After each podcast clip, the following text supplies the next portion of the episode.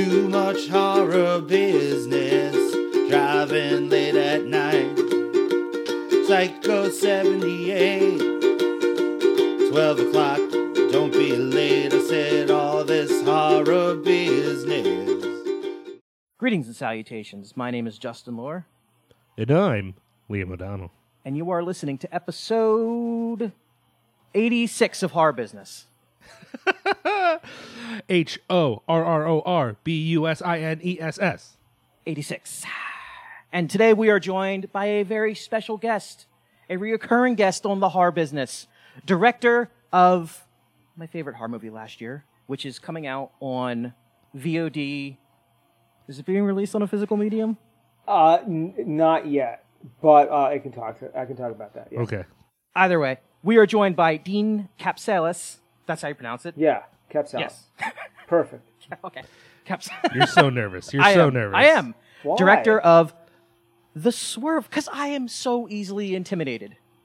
By But look, by people who create cool shit that I like. Uh, Oh man, it's all right. I have a lot of anxiety today uh, about other shit that I have to get you know together for it. But yeah, it's coming out on uh, uh, in t- six days, uh, September twenty second, Yeah. on all major Wow. all major VOD platforms. Physical release, to answer your question, uh, we were just discussing it earlier. Uh, uh, if there's enough of a call out for it, because it's not a traditional horror movie, and those tend to really have the, you know, sort of fans after them. So if the depending on like how the movie sort of does, we'll see, you know, that there'll probably be a physical release down the road. Absolutely.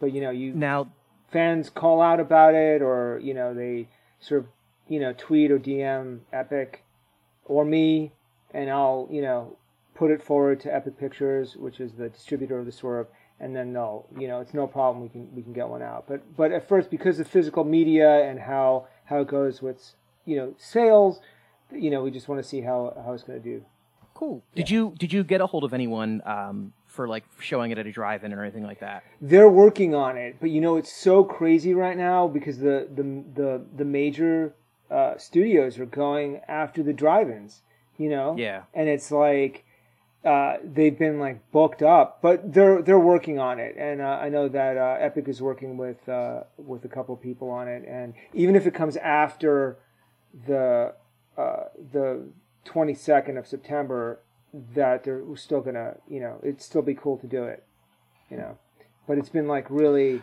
you know they're they're like swallowed up by by the majors you know it's, it's got like Yeah. you know but that's that's okay you know it's like it's not that I get it, and I I I prefer the idea that uh, people, if they're gonna risk a movie right now, be going to a drive-in instead of uh, a death box. But yeah it just feels like your film. Um, I'd rather see that in a drive-in than like Tenet or some bullshit. would you really Maybe that's just my. Would you yeah, really? Because wow Yeah, because for me, um, I like see my vibe with drive-ins is very much genre film, and it's very Oh, you know wow. I've I've I've gone to uh, back when I was living closer to Justin, I've gone to drive-ins to see like comic book movies and stuff like that, and I guess that's fine, but I I just you know I I just my vibe we where we. I don't live there anymore, but where me and Justin used to live in the same area, Yeah. there's a few drive-ins. There's actually like uh, three drive-ins. Yep. And one of those drive-ins only does retro stuff. Right. Some some of that retro stuff is like big cinema, but a lot of it is like more uh, le- you know genre stuff, horror, sci-fi, that kind of thing. And that just is like more of the vibe I want at the drive-in than when like I went to see Avengers at drive-in. That's fine, but it's just not. It doesn't matter to me in the same way. So Yeah. I don't know. Maybe that's just my bias when it comes to the drive-in experience. I, i've never been to a drive-in i've never been you know Oh my god, they're so fun. You know, I, oh, I've so just rad. seen them in movies, and I've want I mean that way, and and uh, but I've seen lots of photos. There's like a book of you know photographs of drive, but never actually experienced one. And when the the idea came up, I was like, my movie in a drive-in. I was like, that's it. Just seems kind of like weird to me. Uh, but yeah, if if if it's possible, yeah, well, you know, they're definitely they've been working really hard at it. And Epic's great. They're like so, you know, they really want to do something like that. And it, had there not been a pandemic, it had been set up. that it would have been screening in, uh, well, probably not drive-ins at the time because there were very few then. It would have been like death boxes, as you call them, Liam. Sure. Before they were death Well, boxes. at the time that they would. Yeah, exactly, exactly. That would have been great. I would have loved it prior to a pandemic. Yeah. but that's where I want to be. I know. It's like, but but you know, even Tenet, people aren't even really going to to the Nope. you know closed theaters to to see it. It's kind of a it's a, a weird thing. But I'm I'm more than happy that you know that it's coming out and people can actually see it. And I mean, it's kind of it's surreal uh, uh, to me that it's finally sort of getting out and people can get their eyeballs on it.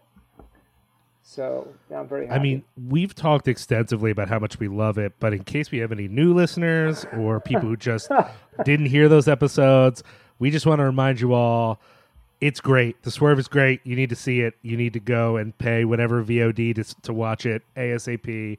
Then you can catch up with. Wait, Justin, did you do a review? Did you Yes. write a review? did. Yes, I did. Then, then as soon as you watch it, go read Justin's review. You can read it ahead of time if you want to. It doesn't spoil anything, but I just think it it it for me also enhanced my reading. You thinking about it, Justin, helped me think about the movie more too. So Yeah. I just think uh, if if you want to just go ahead and watch it yourself, I think that's great, and I think reading Justin thinking about it will uh, only deepen your experience of the film. So. Uh, yeah, uh, uh, you know, not that we have a massive fan base, but what we have, go watch it, do it. It's probably now. I don't know when this episode's coming out, but it's probably available right now. Go do it right now. Yeah, it's a beautiful review. Uh, I mean, you know, because I, I had because it's my first feature. It's like me and the producer had to put all this stuff together, and I had had to read them. You know, at least some. But I, I read or at least look at them, and, and I read yours, and I was really, uh, uh, you know, it really hit me. It was, it's a, it's a, uh, it's some great writing. So I really appreciate it. Thank you. Thank Yeah. you. Yeah, there's been some, yeah, yeah. There's been some cool interpretations. Yeah, it uh that was a movie I talked to my therapist about about the the kind of Whoa. horror that gets at me the most is because it's the most relatable to me.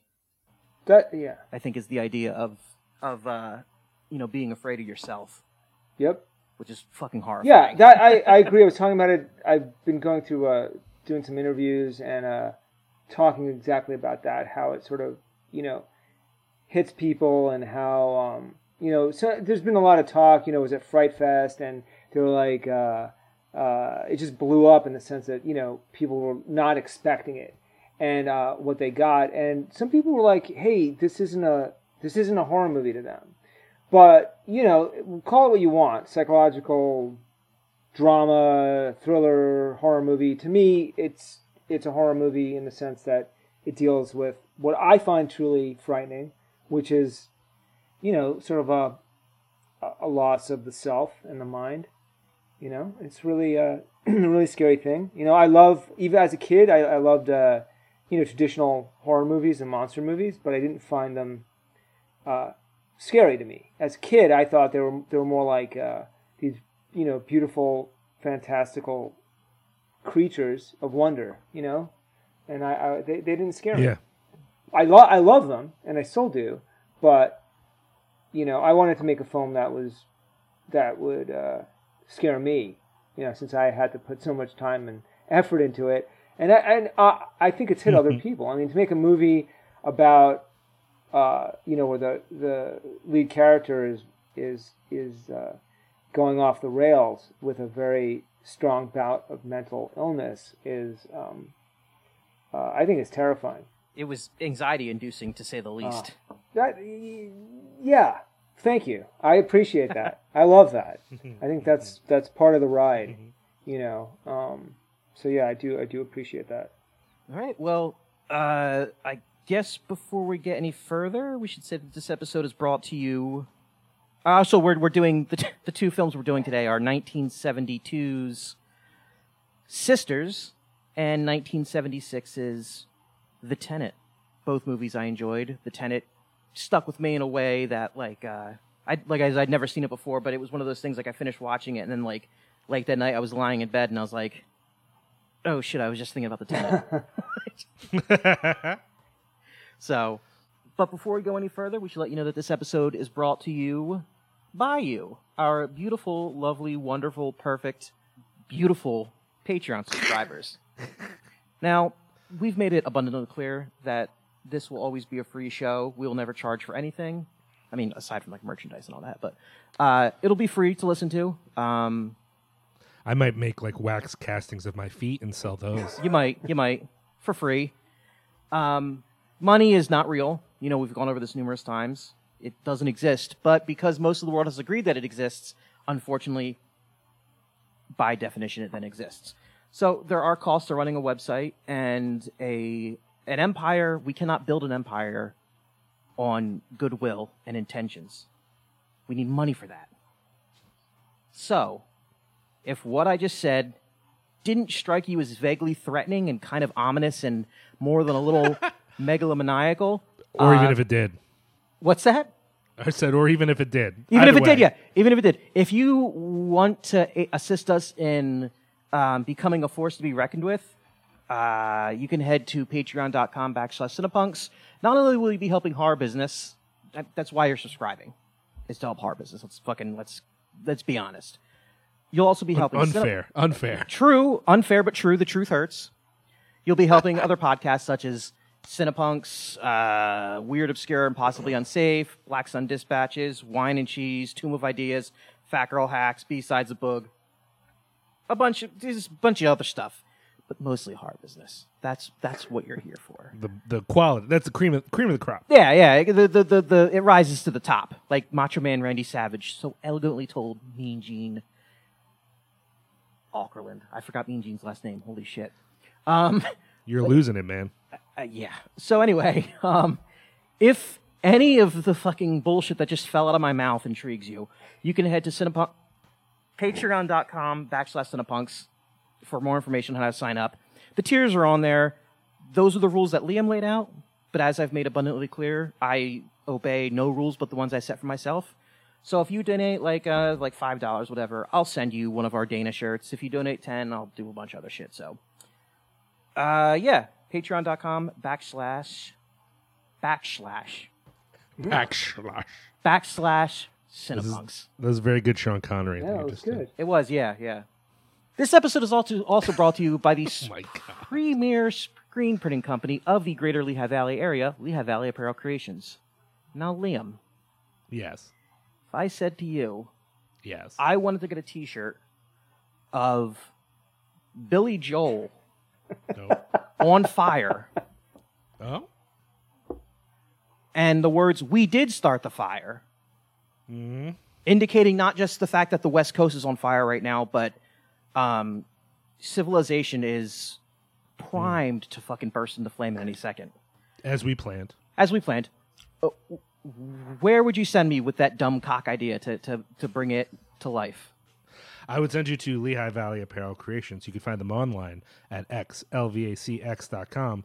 Chris Reject and his crack team of mutants will help you in whatever printing needs you may have, whether that's t-shirts, hoodies, sweatpants, face masks, cod pieces, weird Dr. Seuss hats, handkerchiefs, undiewers, whatever it is. Not only that, they've got amazing designers there. So if you show up with some weird 30 year old photo that was in the b- bottom of your car and it's got your kids like weird uh, stains all over it and strange snacks and stuff, they'll scan it and they'll clean it up and then bada bing, bada boom, you got a face mask. With your weird design on it. Yeah, whatever it is. I don't know. Maybe it's Billy Joel on fire. That's a good example. Yeah. Maybe it's uh, aliens over Justin Lore while he's sleeping, and they're saying, "We can't wait to eat your soul." Something like that. It happens. It happens. Whatever it is, Chris Reject and all those people who make him look good because he couldn't do it without them No. are available to you at Lehigh Valley Apparel. Creations. www.xlvacx.com. And you can Is find Chris them. is Chris wait is Chris straight edge? No, fuck you. No. Oh, oh okay. No, he's not. Fuck you. Um, you can follow him on Twitter. We post about them all the time. They're on Instagram as well. I, I'd say go to Instagram because they post more stuff on there, so you can see the kind It's of true. quality that they post. Now comes the time. Normally, when I would ask Liam, Liam, what are you doing that involves Har recently? But I don't give a shit what Liam's done about Har with Har recently because I don't think he's done anything. I suspect everything that Liam has done is stuff that I have done. No, I got one thing, baby. Ah, fuck you. No, It's still Dean's turn though. it is Dean's turn. So What? Dean, Uh, what have you done involving horror recently? Oh man. Uh, well, other than other than all my own film stuff, uh, Yeah, your whole life, your whole life, it's like other than your whole try life. try doing like deliverables during a pandemic when when you're involved in like a getting all the stuff together for film. It's like it's like it's crazy. Everybody's really nice, but you know offices are not open or they're starting to open up now. But you know it was it was uh, definitely time consuming. Uh, but I did manage to, to squeeze in some uh, some books and movies. Um, I got a Bentley Little book, Justin. I got What The book? Haunted. Good. Oh, I haven't. I, I, I haven't read Okay, that one yet. All right. But I'm ass- I'm assuming it's it's probably fucking Okay, terrifying. I thought it was one of the ones you recommended because I, I, I well, it was right in front of me and I grabbed it off the shelf. I was at a bookstore. yeah. Uh, and then I uh, seen a, I've seen a bunch of movies, but um, usually the ones I don't like, I just kind of like turn off if it doesn't, you know, grab me. So I'm not going to talk about those. But I saw some good ones. I saw uh, Sea Fever, and I re- Oh yeah. That. yeah, I really liked it. Um, you guys have seen that one, Sea Fever? Yeah, it's Yep. really good. Yep, I really Yeah. liked it as well. I thought it was really Uh, good. and the other one that keeps sticking in my head, it's not it's not a horror film, but it goes to a pretty dark place. It's a South Korean film called Burning by Lee Chang Dong. Love great. it. Love I possibly my favorite movie. What was did that come out last year? I have no sense of time anymore, so I don't know if that came out last year or what. year. Or the year before. Yeah. But Recent, recent, the year that it came out, I put it in my top like three. It was like vying with other movies. It's unbelievably. I, here's the thing, right? I I agree. It's not in the strictest sense a horror movie, but it's so fucking Yeah. menacing that it doesn't Right. matter. Like anyone who appreciates horror for the emotional feeling it can give you would like this movie, even though there's not like a there's not like a moment where you're like, oh, we've crossed over into what I would consider horror. It it is such a masterful tension builder. It's Yeah. unbelievable. Somebody recommended it to me, like Dean, you've got to see Burning. You're really gonna like it. And I just put it on. I was like completely immersed, and couldn't stop thinking about it. It's been like a week. And Steven Yeun, Steven Yeun from Walking Dead, is uh, Yep. uh, one of the major uh, players in it, and he's fantastic and really menacing in such a quiet way that you know I think you'll really like it, Justin. Yeah. I'll check it out. Yeah. Yeah. the that sort of movie where a character can be menacing in a unassuming way is actually more upsetting because that's how actual scary people are. Like scary people don't actually run around yelling and threatening people. They just sort of have a way of being in the world where you go, "Oh, that guy's a that guy's probably a killer." yeah. All right, never mind. Leave him Yeah. alone. I mean, it's it's the way it, it's the way I've I've been talking about um, this season, uh, this this the current season of The Boys. Oh yeah. and how the character of Homelander is so fucking terrifying, even though he has yet to raise his voice this season. And it's like that's how that's how legitimate psychopaths are in real life. They don't like, you know, I mean, well, they do kill your cat and all that shit, but they usually just like manipulate you and make you feel bad about yourself and all that fun stuff. Yeah, I, ha- I have been watching that and also uh, like it a lot. And Lovecraft Country is the other, Oh, is the other one. Also terrific. I I'm gonna go ahead and say that the the episode of Lovecraft Country that just Yeah. happened. So that was uh four. Are we four in now? Is I that where we're at? five. Five. Uh, so the, the the one that just happened was with all the transformation stuff, which I See. won't spoil for people. But I, I thought that was very good. The episode before that, I hated the end of the episode. It made me very unhappy, and I don't think that they really worked it out yet. I think they're gonna get there where it's all right. But again, for people who haven't watched it, I won't say. But there's a character who is given very little time and then summarily is gone and I don't think the show has really wrestled with that in a way. So when people who uh, identified with that character felt a certain way about it, I I feel like they're justified in feeling that way because they're like, oh look, I- I'm represented in a show. Oh, and now I'm gone. All right, see you later. Like uh, that's that's kind of that's kind of not given uh, enough time there. Now I, I get the feeling with the plot uh, around the character who uh, you know again I'm trying to avoid spoilers here, but the character who was involved in what happened, I think that's going to actually lead us to a place that deals with some of the Yes. identity issues involved. But even then, it's only going to deal with one aspect. There's also the other idea that that this character's uh, ethnic slash racial cultural background, which is also meaningful, and that the connection then to, uh, uh, you know, being two spirited. Sorry, I just whatever. Sorry, spoilers. Whatever. Uh, uh, the the two spirited aspect is complicated, and this is, for, as far as I know, the first time we've ever seen an actual two spirited character in anything on television ever. So the fact that like it is just kind of thrown out there and is conflated with anyways point is i think it was handled rough and it bums me out because i think the rest of the show has been pretty smart so i was kind of like uh, hopefully this comes back around because if this is it if this is all we got then uh, people have a right to be bumped. like they have a right to be like hey that that that's really important to me and you kind of just this was almost it, it felt like a throwaway character I, I'm hoping that with the way that this past week's episode ended, that they kind Right. of explore that aspect further. Um, just because right before that happened, I had you know turned to the, my friend that I watch it with, and I was like, "We haven't seen these characters in the same room together at the same time. So is this that?" And then when it was, it was like, well, which one is the, um, which one is the butterfly and which why, which one is the man? To quote the, you know, Mencius, the Chinese philosopher. It's my my philosophy degree coming out right there. Um, so I, I think the show is interested in exploring not just uh, sexuality but gender as well. Um, and I'm curious where they go with that. I would, I would, I would like to think that there that that's going to be because I, I remember again this was two weeks ago now from when we're recording. Um, there was a lot of people upset, and you know it's really easy as horror people that when people are watching something horror and they get upset about some piece of violence, you're, it's it's easy to be like, well, that's what it is, guys. It's violence. Like that's something bad's going to happen. But I think just the way that character was treated was very light, considering how much baggage is around that character. Mm. So, anyways, point being, otherwise, I'm really enjoying the show. Yeah. But I just had to name that because I just remember thinking like it ended, and I looked at Susan, and I was like, "Come on, that can't be the whole. That's not it, right? Like that's not the end of that. But come on."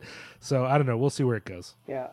Wow. Uh, yeah, I could go on for probably the entire episode about now that you guys are like talking about it. It's like uh, I'm thinking about it even more and more. But it's it's really interesting how it uh, sort of brings in gender and sexuality, and uh, of course, uh, i of course the the cast and the the issues of race, which has this makes a very tense atmosphere.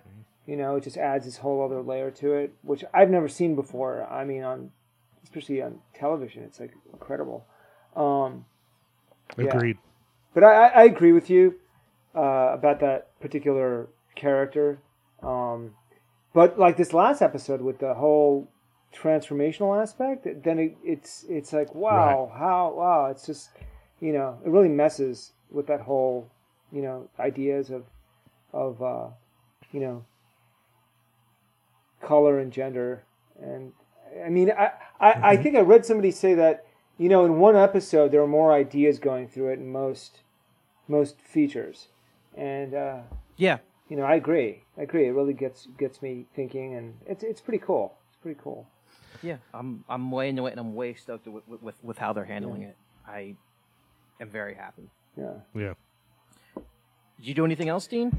that's about it. Uh, you know, uh, I watched. Uh, well, because we were talking, or at least exchanging uh, messages about it, I, I hadn't seen it in a long time. But uh, I watched American Werewolf in London again.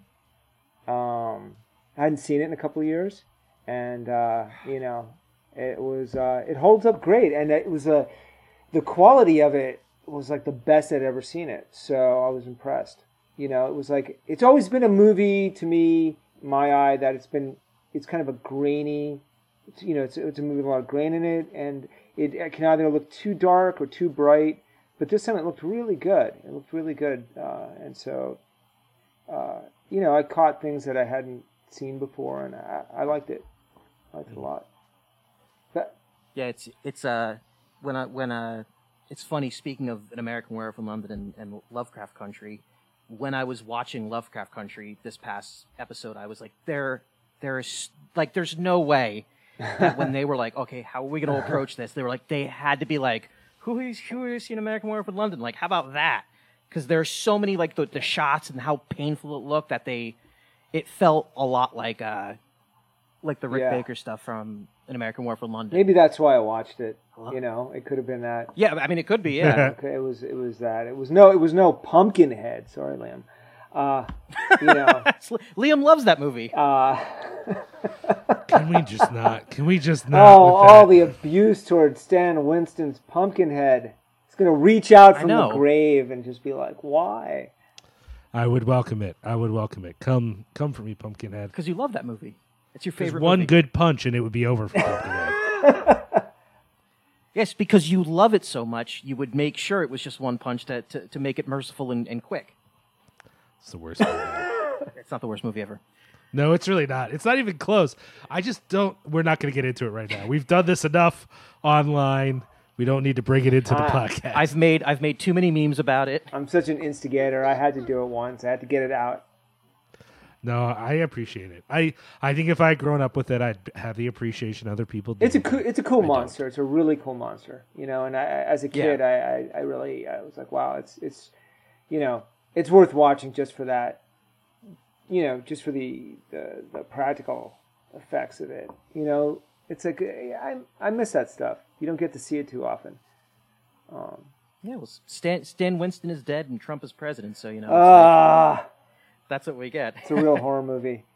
Um, living through it, huh? Uh, yeah, What else have you guys? Wow, I think that's American Wolf in London, and I think- yeah, I don't know. Uh, that's about it, guys. I, I I think that's I uh I finished. Um, sh- is it She Dies Tomorrow? Oh, I haven't of seen that. yes, Very good. I liked it a lot. It it was. I think it was a bad movie to break. I had to, you know, the way my life is now, dear listener, is that um, I don't always get an hour and a half or two hours to sit through a movie in one go. I often have to break it up. And that was a bad movie to break up. It's a vibe. That is so much a atmosphere vibe movie that breaking it up was a disservice because I think if I had sat through it all in one go, it would have sucked me in a little bit more. And yet, by the end, I was invested in, in it. It is, it is just a weirdly upsetting nightmare without, but is kind of funny. And that's the part that weirds me out about it is that like, hey, this is kind of upsetting, and yet I'm laughing at aspects of this movie. What's going on? It's like a, it's like maybe maybe it's a maybe it's its own kind of gallows humor or something. But whew, I liked it. And then I also started. Well, I'm just finished a movie, a documentary called um, uh, "In Search of Darkness." Has have either one of you I've watched heard this? of it. So we have friends who worked on it, and so I was excited to watch it. And mm, I think if you're someone who is not entirely familiar with 80s horror, it would be a fun documentary. but However, however, it's you know it's over three Whoa. hours of stuff that the sort of obsessive people who probably want to watch it already know, and so it was actually it's actually great for what I ended up using it for, which is it's on while I'm doing things, so I'm kind of paying attention to it, but I'm not totally invested because the first hour it's like again some great things are covered, but I just feel like and Justin will tell you, like, as much as a horror fan I am, I'm not a fact guy. I'm not one of these people that's like, well, actually, if you know about this, then Rick Baker, blah blah. Like, I, that's not who I am. And yet, there was so much information I already knew, and I'm like, yo, if I'm not learning anything new, then the true obsessive weirdos who would be like, "Oh, documentary on '80s horror, I gotta watch that."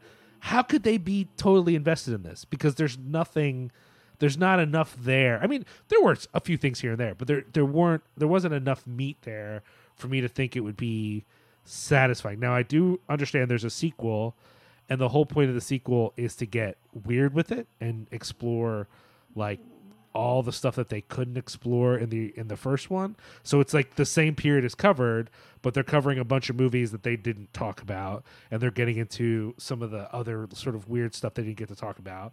That sounds great. I'm all for that. I think the sequel could be great. But this movie, I just thought it's fine. I, you know, it's not it's not poorly done or anything. It was great seeing Phil. Uh, it was great seeing some other folks that I've talked to a little bit. But um, but I just think if you are already now, I should acknowledge though, in all of this, I'm doing something that I think me and Justin do sometimes, which is like we we kind of don't acknowledge that there are people younger than us.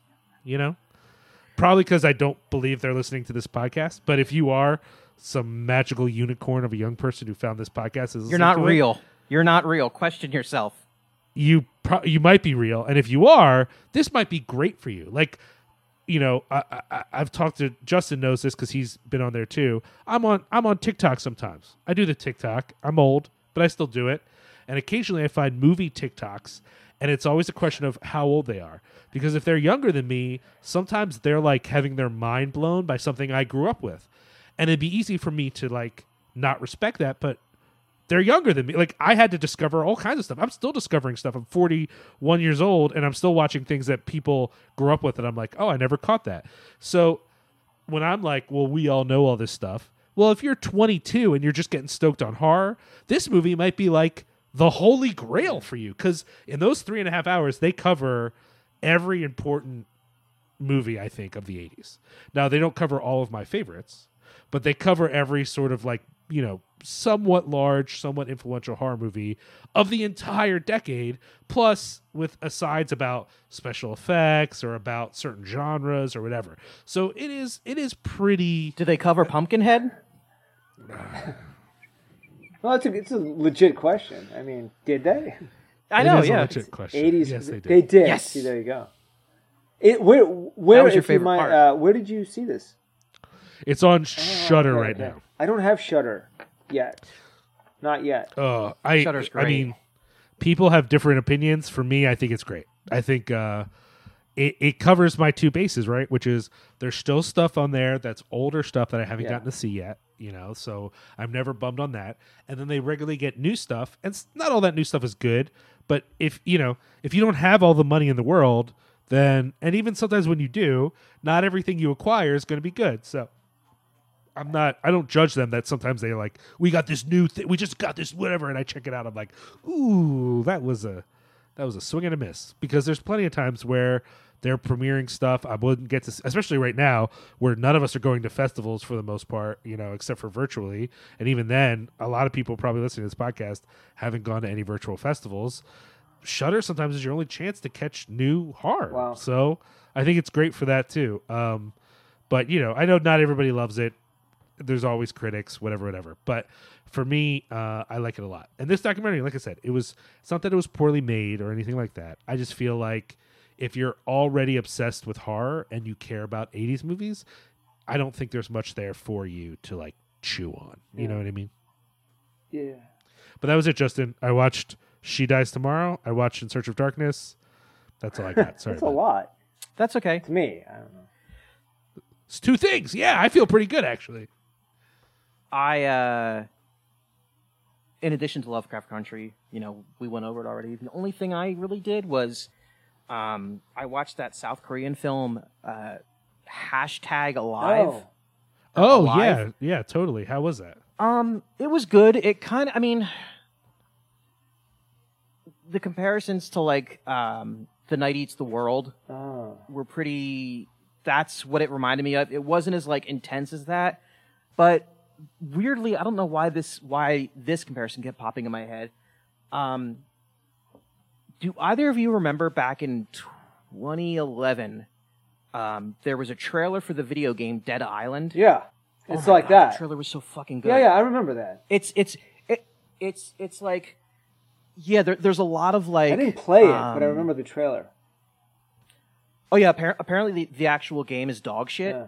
but the, the the the trailer is like holy. Like I, I posted about something about it on Facebook, and people were like, "Oh my god, that trailer fucked me up."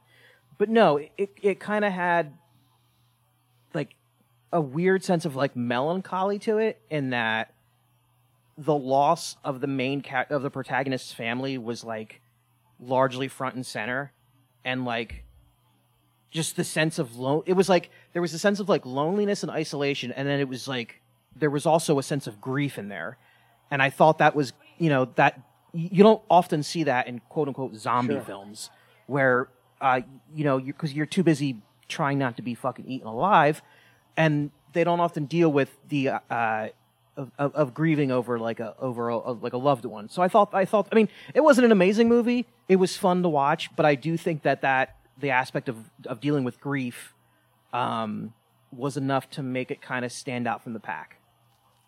Well, uh, I, I've I've seen The Night Eats the World, and I really liked it. Uh, but where did you see hashtag Alive? I think it's on Netflix.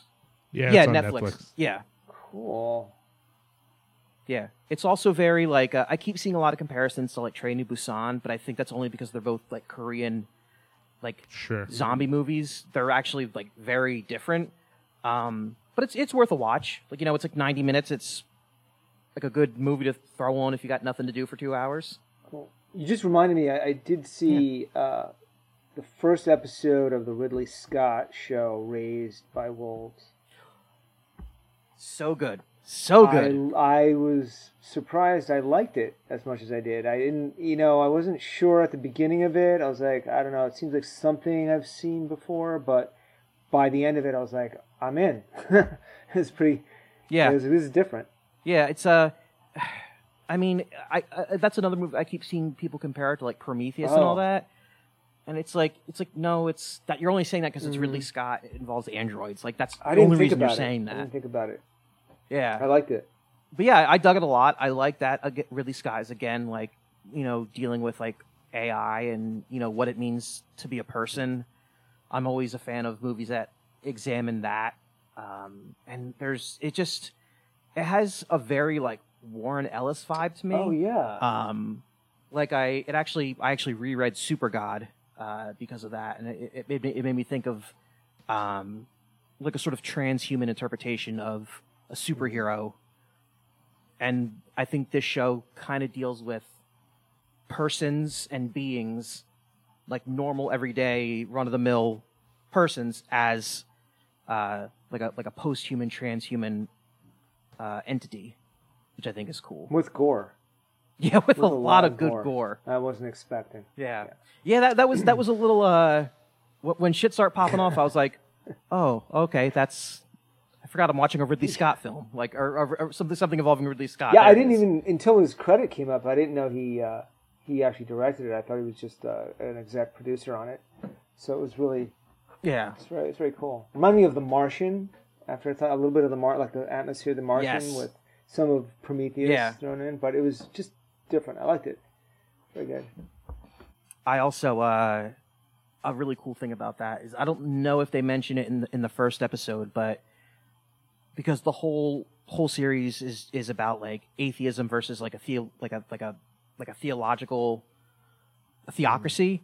So like a lot of the there's so many references to like I shouldn't say so many because there's one really cool reference is when is it at the end of the first episode when they ask mother what her name is and she says Lamia Uh, which is like this yes. like was that in, yep. yeah and like we were watching it it was like a slow day down at work so we had that on and i was like oh shit i, I know where the, if, if she's saying she's a fucking demon who steals the children of others Yeah. like i know exactly where this is going and i'm all on board yeah, it's it's Liam looks intrigued. He's like I I had no interest in watching this, and that just hearing you guys talk about it, I'm like, uh, maybe I should just give it a Yeah, try. give it give it a try. Yeah. I, I was I was like you, and then uh, uh, gave it a shot, and was like, okay, he's got me. He's got me. It's it's pretty it's pretty cool.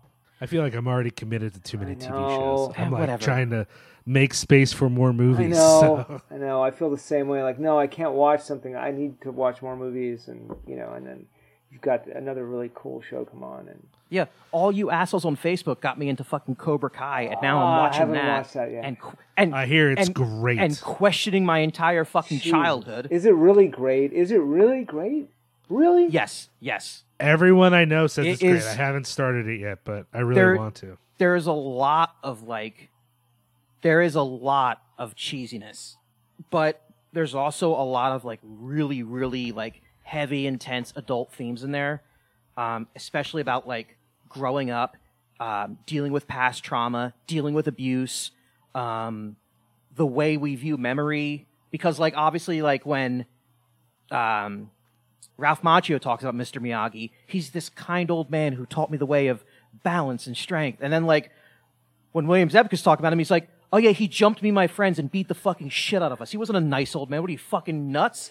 Like so, it's it go it, it it kind of like looks at the interpretation of how we view the past, and it's like which one is more valid because I don't know. You've probably seen the YouTube video that examines like the Karate Kid with uh, Daniel as the villain, and you're like, oh, that actually makes way more sense than the fucking Karate Kid does with him as a hero. But um, yeah, it's just it's way good. It's it's you know there's those two actors. You're only saying that because you can't do the crane kick. If you could do the crane uh, kick, I like fucking me, can do the crane kick. Uh, yeah, I bet. Yeah, sure. Anyway, um, no, it's just it's just it's it's just it's just a fun show. You know, I- I think it, it's kind of like exactly what. Uh, it's it's a good palate cleanser when I watch shit like about like demented superheroes or fucking evil androids. I'm like, I'll just put this on and see Johnny Johnny Lawrence like drink his problems away and vent to his students about his failed marriage and how he hates his son. Like, yeah, that's that's what we need. All right, I'll try it. Yeah. I'll Yeah. try. Uh, we're going to take a quick break, and when we come back, we're going to talk about 1972's, let's see what they call it on Wikipedia, horror mystery thriller, Sisters. We'll be right back. Conjoined twins called Siamese challenge life at their first breath. Some twins have been separated and lead normal lives. Others never can. Sisters. They were once one in body and perhaps one in mind. Danielle and Dominique. One loving, one hating, one innocent, the other. Where does Danielle end and Dominique begin? Um, it's okay.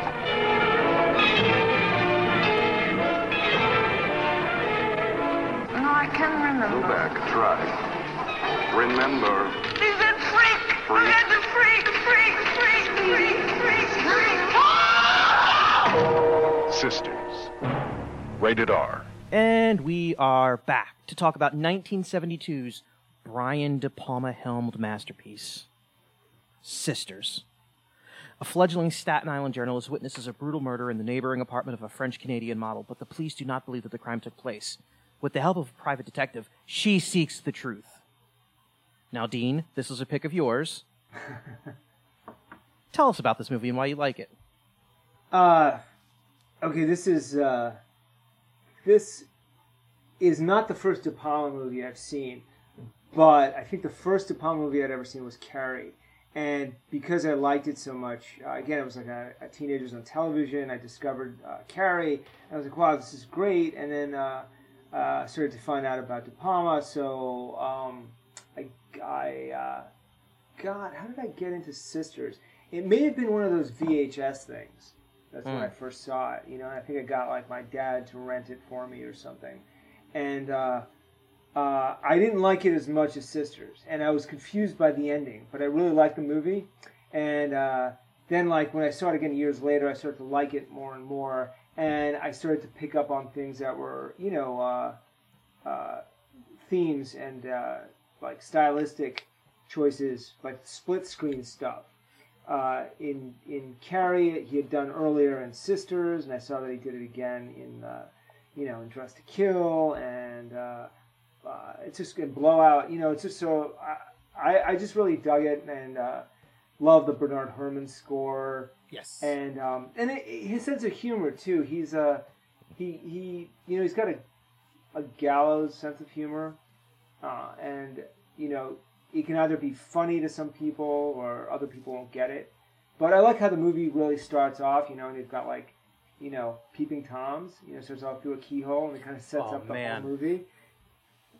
You know, but I don't want to get too ahead of myself. I wanted to, so that that's why I was like very much into it, and. uh it just it cracks me up. It's like a movie set. It's like a mystery set in Staten Island. You guys, like, I've never seen any other movie that does that, and uh, and, and the you know at first it starts with the main character is this is this young black man, and that's really cool. You know, never very unusual uh, uh, for a horror film. Uh, I mean, I think you know, especially for that time period, you had like Ganja and Hess and Night of the Living Dead, and not a whole lot uh, about uh, other movies like that. And then it switches, you know, without giving away uh, spoiler plot. It's 1972. We can spoil the I know. shit out All of right. this movie. So then, well, you know, I, I don't want to get ahead of myself, but is that enough for now? And then you, you guys. Oh, yeah, in? totally. Yeah, Are you- let's now, keep going. are you a I can big go on and on. Well, are you a big De Palma person? Like, the, was De Palma important to you, get, as far as a horror movie director, or even just a director in general? just as a director in general, too, uh, even as a horror film director, mostly from uh, uh, like a uh, pure visual storytelling. Sure. Uh, yeah. He's he's I think he's a master. I mean, he's like, uh, you know, a lot of a lot of mainstream critics called him uh, uh, uh, Hitchcock ripoff artist. But if you really watch Hitchcock, there's there are ideas he picks up from Hitchcock, but I think he has like more in common with other other filmmakers that are just you know other European filmmakers. I see like you know Fritz Lang and all this other all these other filmmakers that are just different. There's just things that Hitchcock just didn't do, and Hitchcock's great.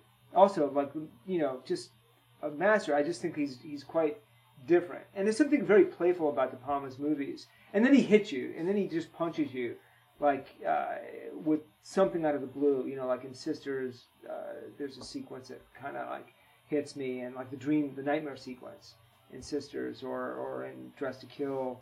You know, there's that you know incredible museum scene uh, you know, where there's like no dialogue and it's just, you know, the camera and character. And then, of course, like Blowout, you know, which, which I think has one of my favorite endings Yes. of any movie ever. So, yeah, I, I've been, I think, uh, you know, in terms of like visual artistry, I think De Palma uh, has been kind of, uh, he's getting his due now, but uh, I think he's, he's a great filmmaker. And ironically, or coincidentally, not ironically, coincidentally, it was his 80th birthday just the other day. So, Mhm. Oh shit. Mhm. yeah, yeah. And Phantom of the Paradise. What one of you have an avatar of? of That's uh, me. It's would one of my. Lance. It's one of my favorites of all time. It's a great movie. You know, it's a great. It's so movie. fun and ridiculous, and Yeah. yeah, I'm a, I'm a I'm a pretty big De Palma fan. I'm actually so glad you picked Sisters because it's on a very short list of De Palma films I had not seen. Uh, and it's I think the only one of his earlier. A lot of the De Palma I have not gotten back to is the like later. You know, it's like I, I, I- Yeah. I just haven't had the gumption. I, I, Yeah. I think there's still some good stuff in later. I'm not writing it off, but I have a, I have a pretty great handle on the classic, and now I'm gonna you know slowly get to this later stuff, which again people defend to me, but I, I'm just less excited. I'm just I'm just not as excited about revisiting some of that, you know. So whatever. But uh, the uh, on the list of early stuff, I've I've seen. I mean, not the student films, which you can you can see now. I think there's a release of Yeah. that. But as far as his other stuff, Sisters was the only one I hadn't seen. So I was really excited when it was on the list. Like, yo, this is great because I'm finally going to catch up. You know, You've just seen it for the first time. this is my first time seeing it. Yeah. Oh wow. Oh yeah. I mean, I think wanna- that was. wanna hear. Same here. Yeah. This this, this is my first Wow. time seeing it as well. Oh, yeah. this is That's great. why this was a great. Th- my favorite kind of horror business is when we have a guest on and they pick two things that neither one of us have ever seen, Oh, and so we're going in totally this. new. Justin, Oh, are you a De Palma person? I have never gotten a vibe from you as far as. Um, no, I mean, I wouldn't. I don't. He's not a director I dislike, but he's also not a dir- like. I would say that I dis, dis dislike director like um, Like Eli Roth. I think sucks, but I'm not a fan of De Palma in the same way that I'm a fan of like George Romero or Sure. Wes Anderson or something like that. Sure. Um, but no, I, I, I, I like this movie, and it's it's funny that I one of you just brought up the uh, the Hitchcock comparison. When I was watching this, for some reason, it felt like a like a spiritual. Uh, I don't want to say sequel, but it felt very psycho esque to me. You know, with the whole idea of like. Um, like at the, the you know the, the the doctor at the end how he's like he hypnotizes the main character and um it felt like he was almost trying to to, to make her as the embodiment of the of the of the dead sister. Sure. Um, and for whatever reason, that, that that that just struck me as very Hitchcockian, a little more heavy-handed, but that's that's that's that's how it struck me. he he riffs he riffs on Hitchcock obviously I like, all the yeah. time. I mean, uh, one of his uh, I, I don't know if it's it's from '76, so it's like the same year as Carrie. I don't know if it was. I think it may have been made before Carrie, and they just released it the same year. But it was a movie called Obsession with uh, right. Yeah. Genevieve Bujold and Cliff Robertson. I think I haven't seen it in a long time, but it's like it's very much like Vertigo, you know, and it's Hmm. it's uh it's beautiful in its own way. I'm not a huge fan of it, but I haven't seen it since you know since I was a teenager, I think. And uh, like uh, Paul Schrader, I think wrote the script. It's it's a it, but he riffs on on a lot of like Hitchcock ideas, and he is uh, he's a really sard he has a really sardonic sense of humor. If you listen to him talk about his movies, or you see the documentary De Palma, you know by I Noah love it. Baumbach, Love it. it's it's really good, you know. And and even though I know a lot about De Palma, De, De Palma's filmmaking and like some of the behind the scenes stuff, it was still great to listen to to him because he's just like he's he's dry. He's got such a dry sense of humor, and uh, I think it comes through in his movies too. And and and in Sisters, you know, there's like this like the Doctor. You know, uh, there's this like kind of mad doctor with the slick back hair, and he's Right. got this like weird accent that out of some, you know, old like old movie, and you think at any moment he's going to drop the accent and talk like he's from the Bronx or something. To me, that's Right. what it that's what it kind of seems like. But I I uh I really enjoyed this film. I so you were talking about De Palma's visual storytelling, and what I thought was interesting is that while there's a lot of style to this movie, it's a little. I think sometimes people are off put by some of his sure, uh, stylistic choices. It, it seems almost too much. You know, I've heard people accuse him of being a part of the movie in a way, like he's there with you. In the, in, he's so present in his decisions on whether it's Yeah. the you know the optic or all, all that stuff that he's like there. He's like, I'm here. This is a De Palma movie, and this movie had less of that. And at first, I was kind of like, as someone who loves that, I'm like, oh, you know, this is a little less whatever. But he still manages to just impress you with some fucked up shit. Like this is a movie that could have just been yeah, you know, she goes a little crazy, some people get killed, it's whatever. It it, it could have had a charming but cheesy feel. And the film just keeps pushing the actual psychosis of it all, even though there's nothing when it comes to the actual mental health believable about this film at all. This is the perfect example of Hollywood psychology. There's no basis in reality whatsoever. And yet it doesn't matter. It's upsetting all the way through. By the time sh- you know the our our our uh, intrepid journalist is getting hypnotized, and you're seeing the the array of characters watching the the uh, Siamese twin separation and all that stuff, it's so upsetting that I was like, wow. De Palma really pulled it out. You know, I was thinking this is good, but it's not anything to write home about. And by the time it's over, I'm like, Thank you, sir. You've really fucked up my night. I really appreciate that. I, I, I think one of the one of the darker aspects of this movie um, was something I, that I thought when they first introduced it, I thought I was going to think was like super corny was the hip the, the concept of hypnosis, because like you said, Liam, this is a very like Hollywood pop psychology, like you know, Sure, right, and there's right. there's multiple personalities and blah blah blah and you know all this shit. Um, but then when um, the doctor dies before he can sort of um, un snap her out of the hypnosis. yeah, There's the implication that she's just stuck that way, yep. and I don't know why, but that like that I thought for me that was like the most like fucked up part of the movie was just the idea of like um it was like office space only shitty you know like how like an off- like well, it's a, he's taken the punchline to a joke, right? The guy who's convinced he's a chicken and then he's Yeah, just a chicken exactly, forever. yeah. It could literally be the punchline to a joke your uncle tells you, and he makes it haunting. Yes Like, yeah, now she, this is who she is now. That's just how it is. Oh, the the the idea that psychology is much like magic, a force that you should not mess with because the effects are more than any human can reckon with, is like it feels antiquated because we as a culture have in some ways so i wouldn't say in every way abandoned our deep fear of our own minds in the same way that we Speak had for yourself. That's true that's true but at the time i mean Did you say uh, go fuck yourself? I no said he speak said for, speak for yourself, Oh, okay, okay. Sorry, sorry. didn't- I just mean in the sense of like at this time, you could very much have a psychologist. y- Like if you had a guy who's like, I'm a psychologist in a film, that guy could convince a whole room of people that they were monkeys, and those people would beat each other to death, and you'd be like, Yeah, that's how it works. That's that's this is right. This is how it works. This is what head shrinkers do. And now we're less afraid of it in the way that they were then, and yet no part of me when the movie ended was like that was stupid that was unrealistic that was stupid and unrealistic it was only god how fucking terrifying would it No, be because it's it's that what happens in this movie is the exact is is why I think stuff like that is kind of dangerous because this movie came out in 72 right. So we're like what um 8 years 9 years out from like the satanic panic? And right right.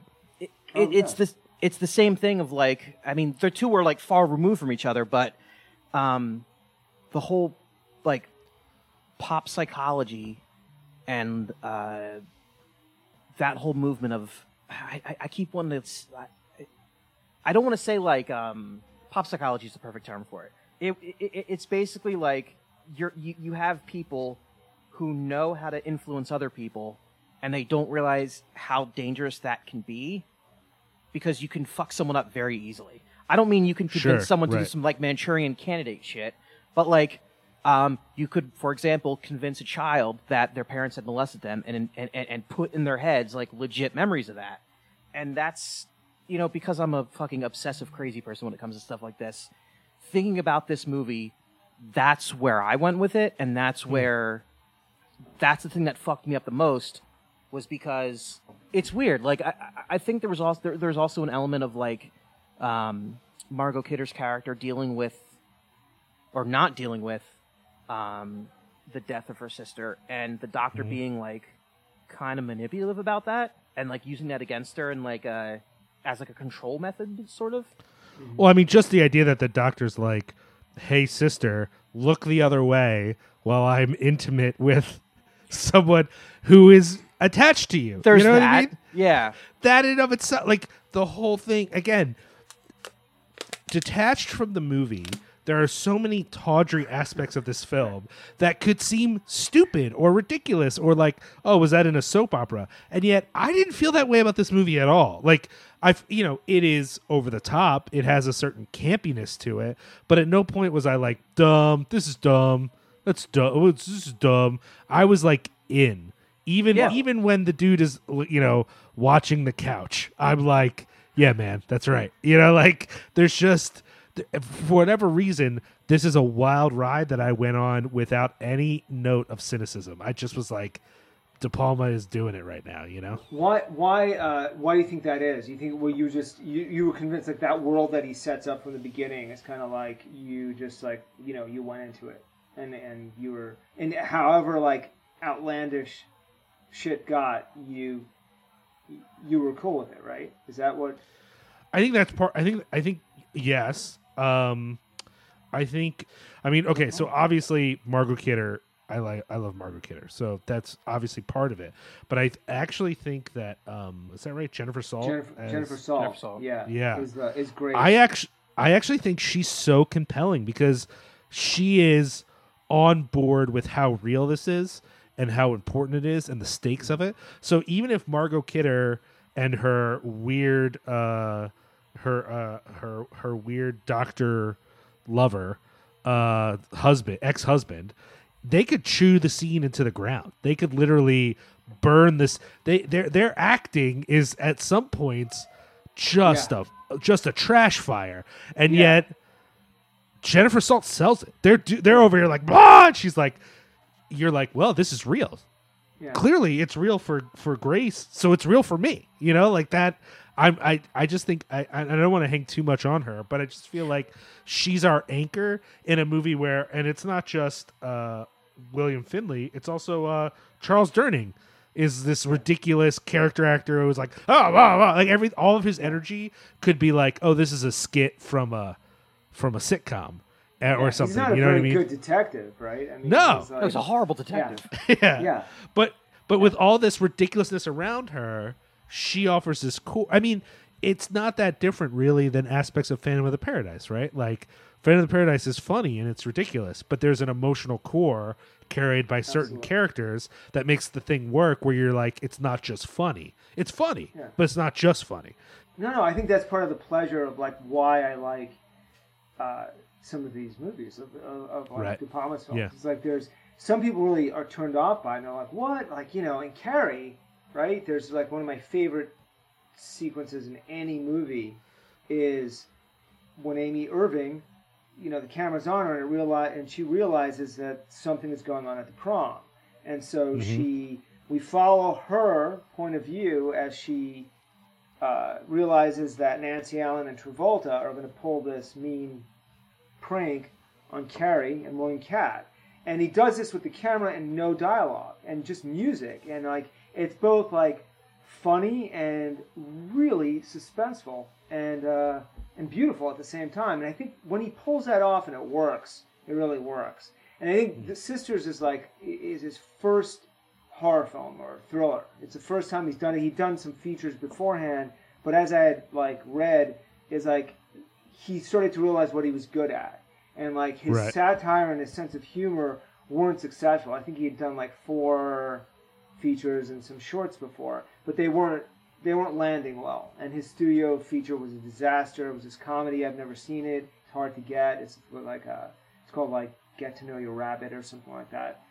And uh, yeah, no, it was a disaster. I think Orson Welles is in it, and um, so he, he tried Sisters, and and uh, and it, it it worked. So like his sense of humor kind of blended with it, and then he's got like that, you know, these murder scenes, and the, they're, they're really strong. Like you know, the Yeah. guy gets. If we can talk about it for a minute, you know, it, Yeah. when it hits, it's like the guy gets stabbed in the crotch, and then in the mouth, and it's like, Oh my god, yeah. whoa, like Oh. The mouth stab is like really I I really stopped myself for a second and thought, what year did this movie come out? Because it's, good. intense. It's cruel Yeah. and intense. Yeah, it's Uh, good. you don't you don't get to see like stuff like that around that era. No, right? That no. that sort of works as well. I, I think one of the scenes when you want to talk about like the weird kind of like midnight chuckle style humor is when um Jennifer Salt is like telling the cops like I, I saw a fucking murder in this Yeah. apartment. Like someone got there was someone here and uh she like goes to get the cake that this guy had made for her with the, with the two names on it. And as she's like it's this big moment where she's running to take it up to them and then she trips and falls and ruins it. And it's such a silly thing. You're like, "Oh, she was hinging all her hopes of proving a murder on a cake? And then but it's still it, i don't know it, it's still it's still like infused with this like weight of great importance like this could be what proves it and then it fucking doesn't and i mean it, yeah it's just like liam was saying earlier how like her performance kind of like weighs everything in is that i shouldn't be buying the fact that she called the cops and was like they murdered someone in this room and then she's allowed in this room with the cops putting her hands all over everything. I should be like what the fuck? No that's not how no. But i don't know it's just it, she, she was so believable that it, it, it really uh it really kept me from sort of checking out. Hmm. Let me let me take us on a brief aside here. okay I have a feeling, Justin, what the answer from you is going to be, but I want to know Dean's answer. Have either one of you read the comic book Alpha Flight? Uh, yes, it's been the original. Like Yes, the back? original Yeah, yeah, Alpha yeah. Flight. Yeah, The character of Aurora in Alpha Flight, I am convinced, is stolen from this movie. Because Aurora is a French Canadian who has a Oh split personality, and every time anyone comes onto her sexually, she could she reverts to the other personality, who is not a murderer, but is a problem for her. And watching this film, I was sitting there going, has John Byrne ever seen this movie? Because if so, he stole this. This is so much Aurora. This is Aurora. it's What after the Sisters. fuck? Yeah, and now I've got to look this up. So it's like as soon as we're done with this, I'm going to be like, it's, And- and it's, it's- it's possible. Yeah, it's it's it's i mean the the connected the conjoined twins aspect is not there, but the portrayal of Aurora's uh, sickness is to me exactly like it is in this movie, both of which are over the top. And John Byrne, you know, he starts Alpha Flight in the 80s. By the time he's writing this, I'm thinking, what? This feels ridiculous. Like, why is this how he chose to portray this character who's like one of his heroes? And she's just, you know, it's just like, you know, not very sensitive. But then when I was watching this movie, I'm like, well, if he's just aping De Palma, then actually this kind of makes sense a little bit. Yeah. But I don't know. Maybe he's not. Maybe it's a coincidence. I'm not saying It- it's true. could All be, I'm saying is know- it feels like he was very influenced by this movie. But the you know like the Joker was was influenced by uh, a, a silent film. You know, Right. The, the, the man who laughs. Right. It's like Right. So I mean, you know, you know where where we get our ideas and like. You know, from Sure. different art forms, it's, it absolutely could have been a movie that really hit him, or you know, had it, you know, entered his psyche somewhere, and he just like remembered it. Like I think, you know, maybe he had a crush on Margot Kidder. You know, I mean, she's Yeah, that's fair. I don't know. She's I don't know. Beautiful. I mean, Margot Kidder know. is the best. Oh my gosh, Right? it was like part of my excitement going in was like not only another De Palma film, but I'm like, you know, oh Margot Kidder. Like I have not seen enough Margot Kidder movies. Period. So like I don't know. I was excited about that as well. Uh, yeah, I I think this movie's great. I think uh, I think I like that. Obviously, in the you could put this in the framework of like uh, psychotic women movies. You know, like w- w- women who have some trauma and then it, it comes out in violence or whatever. Despite how ridiculous the psychology of this movie is, I just found it really affecting for what is really a pulpy. It's a very pulpy horror movie. It's not like it's not gritty and and and dark in the way that you would think. But by the time it's over, I, I don't know. I found it really affecting. yeah. Yeah, I mean, it it has. Uh, it's weird because it, it has almost like a noir storyline, but it's very Sure. brightly. It's but it's very brightly lit. It's like an anti noir almost. I mean, even down with the private detective who's like following the couch. It's, um, Wait, which I gotta say that that I gotta tell you guys the ending when I was a, uh, you know when I when I first saw it I still was like I just didn't get it. I just found it a disappointing ending, but you know.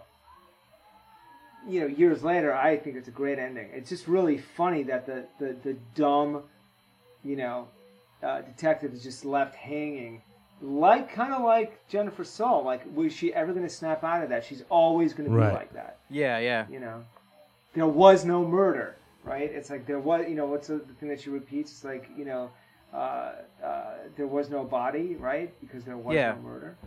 She just keeps repeating it. It's just it's. Uh, Well, and I think it's worth pointing out too that like a as you already said, Dean, that this is a black character, which is not that common. But b that her Grace is a fighting against a corrupt police force. Like that's why the cops are very skeptical towards her because she's constantly Right. writing about them being abusive and mistreating civil Right. rights folks. I think part of that might be context. Like De Palma's like, this is what's going on and this is whatever. But I don't I don't think that's entirely it. There's also this idea of like there's a there's a dead African American man who's not going to get justice, even That's with right. this even with this detective hot on the case of the couch. It's never going to happen. And so like I, I I don't think it's a I'm not trying to say there's a deep message or anything, but I do think there's a little bit of like a you know in, in all of this mess, the actual you know death of this guy is not quite lost in the shuffle, but it's a little lost in the shuffle. You know, it's a little like, oh yeah, there's a guy in that couch. You know, Yeah, like you that for- is you- you part of the how it- story. you forget how it all starts. By the time we're learning about Siamese twins and evil Right. hypnosis doctors, we're like, oh, that's right. A, a, a likable character was brutally murdered at the beginning of this movie. Yeah, I don't. Yeah, I don't think it's. I. I, I think De Palma, uh, De Palma was a, a, a. He was a very politically active Yep. guy Yep. in the '60s, and um, very, of course, against uh, the Vietnam War, and uh, that's through the the that enters the some of his earlier films like Hi Mom and Greetings and the, the Wedding Party. I mean, it's all through there, um, through his films, and and uh, I I think he was absolutely aware of it. I mean, the where they go to dinner, Kidder and the. Uh, uh, you know her lover. They they go to what Yeah. it's called like the African room, and it's got these. Well, yeah. You know, it's it's they and they he laughs about it like he's it's offensive and he knows it, but he can't do anything about it because the dinner's free and they're there together and she doesn't care, right? I mean, Right. Uh, she doesn't care about you know she just likes the guy. Well, the feeling you get is that the African room doesn't seem so bad in and of itself, but the idea that like, oh, we've got two prizes for you, black man, we got the African room. For you, white lady, we got some other restaurant that's not the African room. Yeah, that's really the because what's I thought like, oh man, the African room is going to be the worst. And when you first get there. There's this horribly offensive art piece, and you're like, oh, Horrible. "Oh, the African room is going to be terrible." And then when you get into the African room, you're like, "It doesn't seem so bad actually. Music's good, people are having a nice dinner, whatever, whatever." But the first shot, you're like, "This is terrible. what is even happening?" And it's I, you know, that's one of those moments. I bet if you're a younger viewer who doesn't know how uh, the country, believe it or not, used to be even more racist. It's hard to believe but Oh, it used to be even worse than it is now. And so the idea that you would have a, a room you were trying to market to black folks and the way you were marketing it was featuring racist art, that was pretty believable in 1972. Like, yeah, I don't know, we want a room, I don't know, it's Africa room, get a bunch of those uh awful lip guys. That'll go over well. I'm sure no one will mind that. And, but that is real. That was probably a real thing that existed in the world. Yeah. For Yeah, for absolutely. younger listeners, for younger listeners, go watch uh, uh, Spike Lee's Bamboozled. You know. you Yes, 100%. you It's- know. It, it's funny. We were talking about that that uh, bamboozle done at work the other day. We have a uh, one of our part time workers is a, is is a young black kid, and we were talking about it. He had never seen it before, and uh, I was like, "Yeah, you can just you can just start calling me one sixteenth black after the one uh, the one rapper in that in that movie." Right. Yeah, it, it was. It, he he was just he was like, "What was this movie about?" And as I was telling him, he's like, "You're making that up," and I'm like, "No, I'm, I'm really not." Like, it's a different a different time when they could do that. But trust me, it's Yep. yeah, Bamboozle is great. Yep. Yeah, but uh, but you know, getting back to sisters for for a moment, it's like the Yeah. the uh, uh, Margot Kidder and um, uh, you know she's an she's an immigrant, right? I mean, she's French Right. Canadian. She makes that clear, and it kind of and the other and her lover, he's an outsider. I mean, uh, I, so I always got the sense of these two outsiders that are sort of drawn together, and uh, they're on this ridiculous game show, and then uh, doesn't she get? Isn't her prize like that box of cutlery? Or, or, or am I mistaken? Does she get like? It I don't know. What the fuck was Isn't it? isn't isn't that knife that he's killed with, like one of the One of the one of the prizes. I that Yeah. might be true actually. Yeah, and then I don't uh, remember. You know, so I was like, you know, it's like his setup is always, you know, the construction of it is kind of, you know, the way De Palma does it. He's very, uh, uh, you know, you like you like the, these characters, and then suddenly it's like, oh, but you know, like Hitchcock, um, you know, he kind of turns the tables on you, and uh, suddenly that character's off, and then you switch over to the uh, Grace Collier character, right, who you immediately also like. Uh, but she's a woman, right? And it's like the women's lib movement that was so prevalent in '72. And uh, you know, they just they don't like her. The cops don't like her. She's a big mouth. She's petite, right? She she's like talking about a murder in Staten Island. You know, when they're they're with a respectable doctor who looks like you know Doctor Mabuse or something. He's like this looks totally evil, and uh, uh, yeah. Anyway, I could I just, I, you're what you guys are talking about, are you know, it's then like flipping a switch in my head about Right. you know about the movie because you because I like your viewpoints on it. Well, I want to make sure we have we give a, a good amount of time to the tenant because I think we all have a lot to say about that as well. But uh, if you haven't seen Sisters, uh, sorry for spoiling it for you, but you should definitely see it. Uh, but I'm really glad you you picked it, Dean, because I don't know when I was going to get to it, but I'm really glad I got to see it. It was it was pretty pretty awesome to uh, round out my De Palma watching. Now I just have a few more I need to get to. Yeah, Oh, thanks wow. for picking that. That was that was awesome. Oh, my pleasure. Uh, so we're going to take a quick break, and when we come back, we're going to talk about 1976's drama thriller, The Tenant, also known as also known as Le Locatore. I, that's not how you pronounce it at all. God damn it. we'll be right back. Paris. On a quiet street, In an old building, a dead woman's vacant apartment is waiting. Waiting for the tenant. Roman Polanski is the tenant. In Chinatown, he exposed the dark side of corruption. In Repulsion, he explored a warped mind.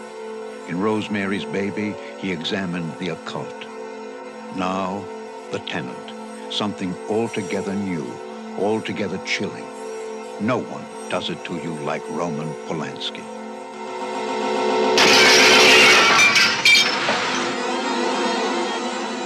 The Tenant, a Roman Polanski film from Paramount Pictures. And we are back to talk about 1976's drama thriller, The Tenant. Directed by Roman Polanski, written by Roland Topor, Gérard Brach, and starring Roman Polanski, Melvyn Douglas, and Isabella Adjani. Hmm. Love her. um, a bureaucrat rents a, t- a Paris apartment where he finds himself drawn into a rabbit hole of dangerous paranoia. This movie was fucking haunting. And. Yeah. Dean, why'd you pick this movie? Let's talk about it. Uh, God, I had such a messed up, wonderful childhood in a way. Uh, it, it's a movie uh, that, again, I, I, most of these movies I saw on television, and my parents were pretty free about letting me watch what I wanted to. Uh, you know, as long as it was, you know, within boundaries. And they're like, "Oh, what, what is this old movie? Sure, sure, sure. Go ahead, watch it." And uh, I don't know. I just I, I I loved it. I just really I thought it was really strangely funny and uh, uh, scary. Just terrified me. And I had uh, I had the poster of it too, and it was like hanging in my bedroom. and uh, uh, you know the tagline on in on it is really unfortunate. Justin, it's like you know nobody does it to you like Roman Yes. Polanski. like oh damn, it's like I put that on. Yeah, I- I, seriously. I put that on Twitter. I was like, two things about this movie. I didn't realize that Isabella Adjani was in it, and wow, what a fucking horrible tagline. Yeah, but this was this was done like the year before you know the terrible things transpired. Yes. and it's, you know with what he did, which was absolutely horrendous. Uh, so I didn't you know know about any of that stuff, but I loved uh, I loved this movie. Uh, it was just so haunting and just couldn't get out of my head and had to find out about the book that it was based on and what did the hieroglyphs mean and and this movie just really it just really uh, uh, it was beautiful too. It was just it was like it's one of these movies that it doesn't seem when you think about a beautiful, visually beautiful film, and you're thinking about like you know a Ridley Scott movie where there's a lot of stuff floating in the light and there's shafts of sunlight coming through windows. It was just this very sort of gloomy but beautiful movie that reminds me of a Magritte painting.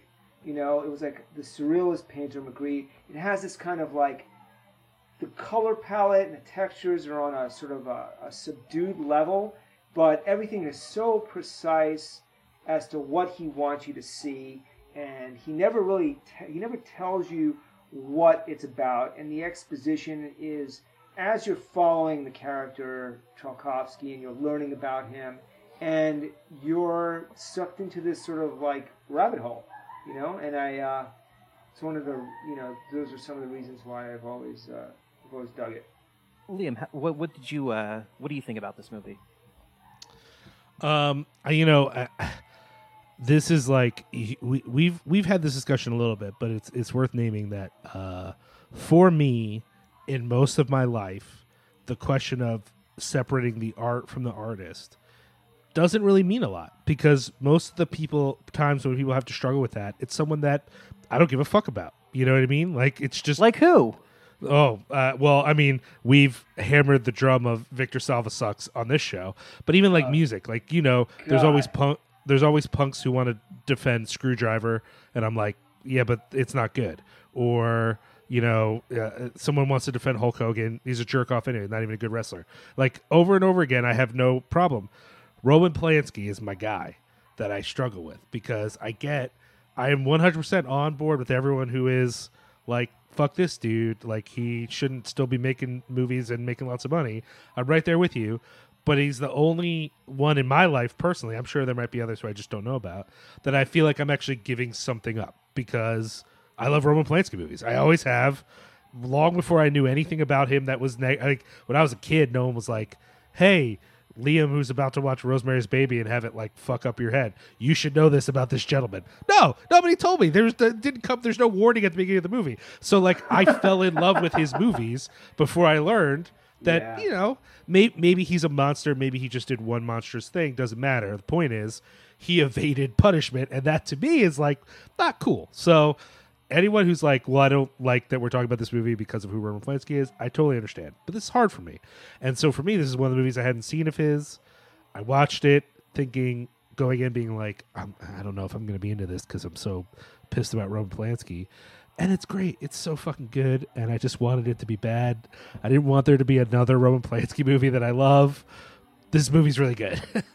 um, I think at first it's a little off putting because. Um, the char- a he's acting in the film. So you 100% you know you can't you know you could watch chinatown or rosemary's baby and pretend that you're not. He's right there with you. You are with him. So there's no getting around it. This is a polanski film. There's no avoiding it. He's there. He's doing all the work. Um but his character has this level of anxiety that i found like really off-putting. Um and it's like just really foreign to me the way that he was embodying that um and knowing it was him anything about it that felt creepy uh, uh, in relation to sexuality was that much more creepy because I'm like, you are a motherfucker. You know, like I, I'm, I'm wanting to identify him with the character in a way that it's not real, but I just want to because I'm already in a bad mood about it. Uh, and so it took me a little bit, but once things get going and I'm feeling this other anxiety that's about this community like he wants this apartment and yet this feeling of being constantly watched and judged and whatever and of course it goes into surreal places but the underlying thing there really started to win me over and even as it became more surreal it made it actually more relatable in a way. And so by the end fuck this movie I, I i don't think i was haunted haunted by it but it definitely i was thinking about it long after it was over. It ended and i was still like oh man this part was really interesting or whatever. So you know it's brilliant. I mean i i, I knew it was brilliant i knew it was going to be brilliant. I knew it. I knew it going in this is not going to be a piece of shit. This is going to be very good. But uh it was even better i think that i was prepared for it to be. Uh, so, I think the thing that I like most about this movie, um, it's a very claustrophobic movie. yes. Like, just watching this film reminded me a lot of times of something like Don't Look Now, where there's a lot of these. Th- there aren't a lot of like wide shots in this movie. They're often like entirely focused on the character, and even in the the shots that are indoor, it feels a lot smaller than it has any right to feel. To the point of where like 20, 20 minutes into this movie, I felt like I needed to get up and go outside and just walk around because everything felt so constricted and I think that really lent to the attitude of like paranoia and anxiety that we're, we're supposed to, uh, you know, that it was supposed to evoke. Um, and then just like the other thing is like, it's a small part in the movie, but it, it's the scene where he and Isabelle Adjani are in the theater, like messing around, and that dude is just staring at them. Um, just the idea that like people are like watching you and judging you, and even if they're not, if you think they are, that makes me so uncomfortable to think about. To the point of where like that, I, I was just like, I really hope this movie isn't like this the whole time. Like, I really hope this movie isn't just him being afraid that people are judging him because like I, I'm not gonna be able to keep up with this if if it's like this. And you know, and it and it absolutely was. Um, and it's it, it also was adept at making um, an apartment complex, the small you know apartment building, seem very um, like alien and threatening and almost unknowable. Um, because it was like anytime you anytime he was in he was in his apartment, like contemplating what was going on outside, it felt like anything could be going on out there, and you didn't know who was going to show up. You didn't know like what his neighbors were doing. You didn't know what towards the end. You didn't know what the fuck was real. Um, and it's funny. I definitely saw a lot. You know, watching this and having watched your film, The Swerve, I see a lot of this movie in in, in your film. Um, a, a, well, just a lot of like the the whole idea of being like gaslit and not knowing what's real and have having people like actively uh, enforcing that that that that instability and and and and uncertainty. Um, but there was another film that was at uh, Brooklyn Horror, uh, One BR or One Bedroom, whatever it was.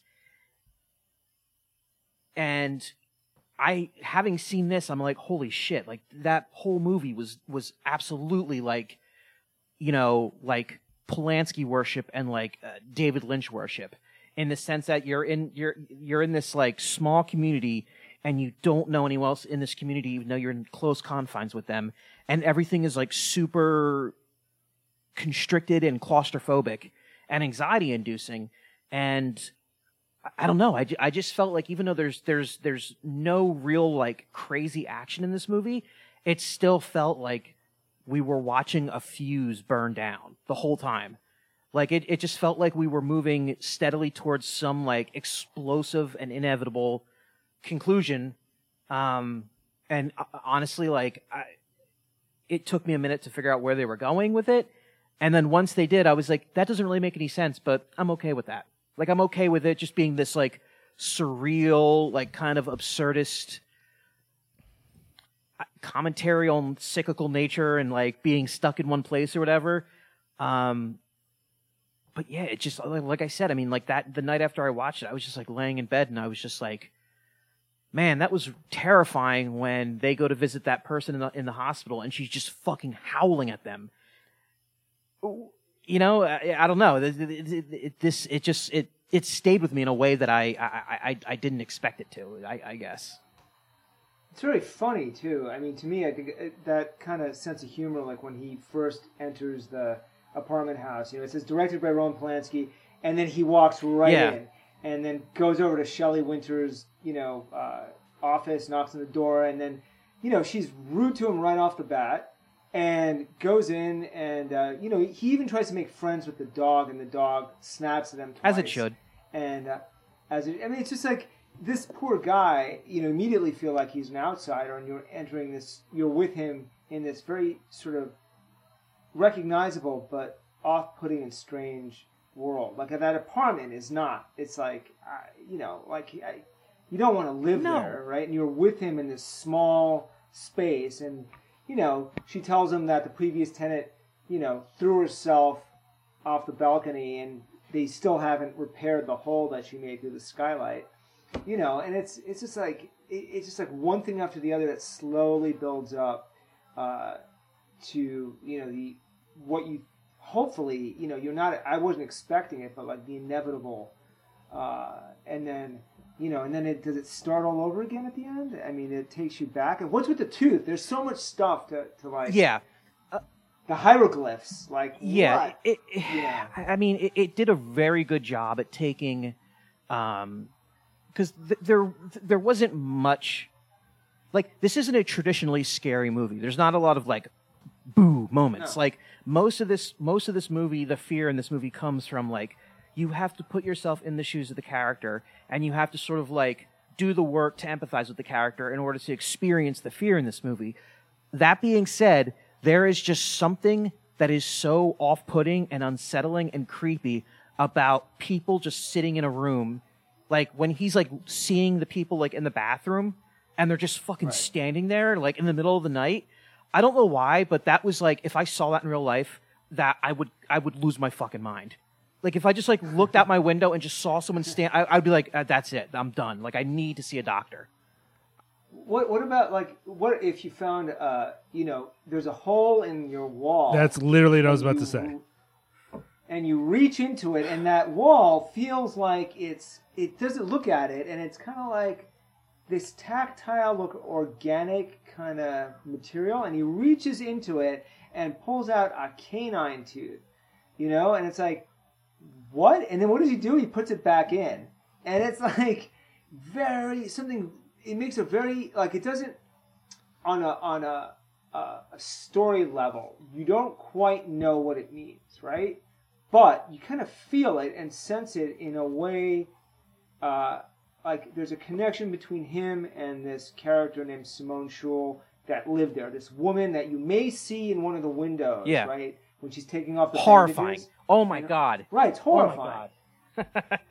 like right, and then later, what does he do? But he is he is he possessed by Simone Choule, or was he going already insane from the beginning and pulls out his own Yes. tooth, right, and then realizes that he's turning into her, and you know it's like this weird transformation. I mean, on a certain level, just like a logic level, if I go into the room I just rented and this woman's stuff is still there, that's when I'm. I mean, if we're gonna do that, you know, the joke is always like that certain horror movies Right. don't wouldn't work if the characters weren't white people because they would go, "Nah, I'm good," and just leave, and then the movie's over. Yeah. Yo, that's in this situation. That's the moment I go in. I'm like, Ah. oh, her shit's still here. All right, well, I'm gonna go, and I'm never coming back until someone removes all this shit. That's not me. So someone come and get this this deceased woman's stuff This because I'm woman not who messing with fucking it. killed herself and left her Yeah, tooth in the no, wall. but at the moment he decides, because it's in some way, i- it's not just about him going crazy. There's a sense in which there's almost like a corruption going on because again and again he can make a different choice. But he, I mean, when he's like, "All right, I really want this apartment. This woman's in the hospital. She tried to kill herself." I guess he's I'll- kind of a weasel. well, that's what I'm saying. He's like, I right? guess I'll go see her. That's when you go, Yeah. oh, this is not my hero. This is not. Uh, this is a protagonist. This is not a hero. This is not someone that I'm meant to identify with. And in fact, if he does something I do identify with, I should question that behavior. Maybe I'm in the moral wrong right now. Eh, eh, The moment he goes, I'm just going to go see her in the hospital and pretend like I know her. You're like, nope, Right. no, wrong. But yeah, uh, things are already weird. He pulls that tooth out, but you also get the feeling that the rest of his life. I mean, think about so uh, one of the actors I wanted to highlight is uh, Bernard Fresson, who plays uh, Scope. Uh, who's like his Right, loud, his his loud American friend? Who, by the way, that actor's not American, but uh, he's he's been in a lot of things I really like, including um, Z, which I uh, only recently uh, watched for the first time and really loved it. Uh, French Connection Two. Hiroshima Mon Amour, all that kind of stuff. Oh wow. Oh, also uh, Brotherhood of the Wolf. Uh, I'm assuming much much Really? life, obviously.